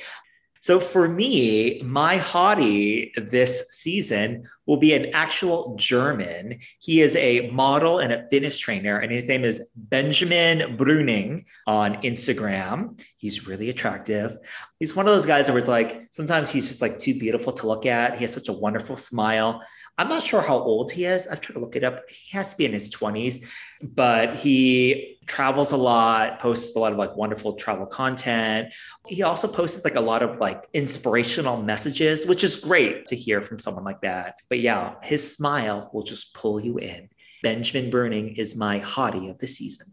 I'll send you pictures later. Oh yeah, I, I want to see that. yeah. All right, Cath, shall we wrap it up? yeah. To our awesome, amazing listeners, thank you so much for listening to us. If you'd like to write us, send us an email at alterlovepodcast at gmail.com. Follow us on Twitter at alterlovepod. On Instagram, we can be found at alterlovepodcast. Whatever podcast app you're listening to us on, please rate and review us. Give us five stars if you feel like we're deserving. And yeah, thank you, Cath, so much for coming on. Please spend a few moments to just talk about your website some more, where people can find you. Let us know. First of all, I was really glad to do this episode with you. I'm really happy to be here. And yeah, well, you can find me on Twitter, on Instagram. It's both All of Skam with three L's. It's important. And now it's the same for the website. So you can just type Olive Scam in Google and it will show up. It's not that complicated. But if you're looking for it, you can find it in my bio on Twitter, on Instagram. I'm even on Facebook. Like I have a page, but it's not really active, but it's there. If you write Mhm. All of Skam, you will find it. And feel free to DM me if you have questions, comments, if you want me to do some changes on the website, feel free to message me and I will always be glad to answer you. Definitely. Cath is like one of the friendliest people I've come across in this fandom. On her Instagram, she has a link tree, and one of the links is to her Ko-fi. So people donate to her, support her. This is not her job. She's doing this because she loves the fandom that much and is providing this invaluable like a resource to all of us. Thank you so much for the shout out of my Ko-fi. I mean, it means a lot. Every donation means a lot to me because, as I said, it's not my job, but I spent more time doing Skam stuff than doing personal stuff.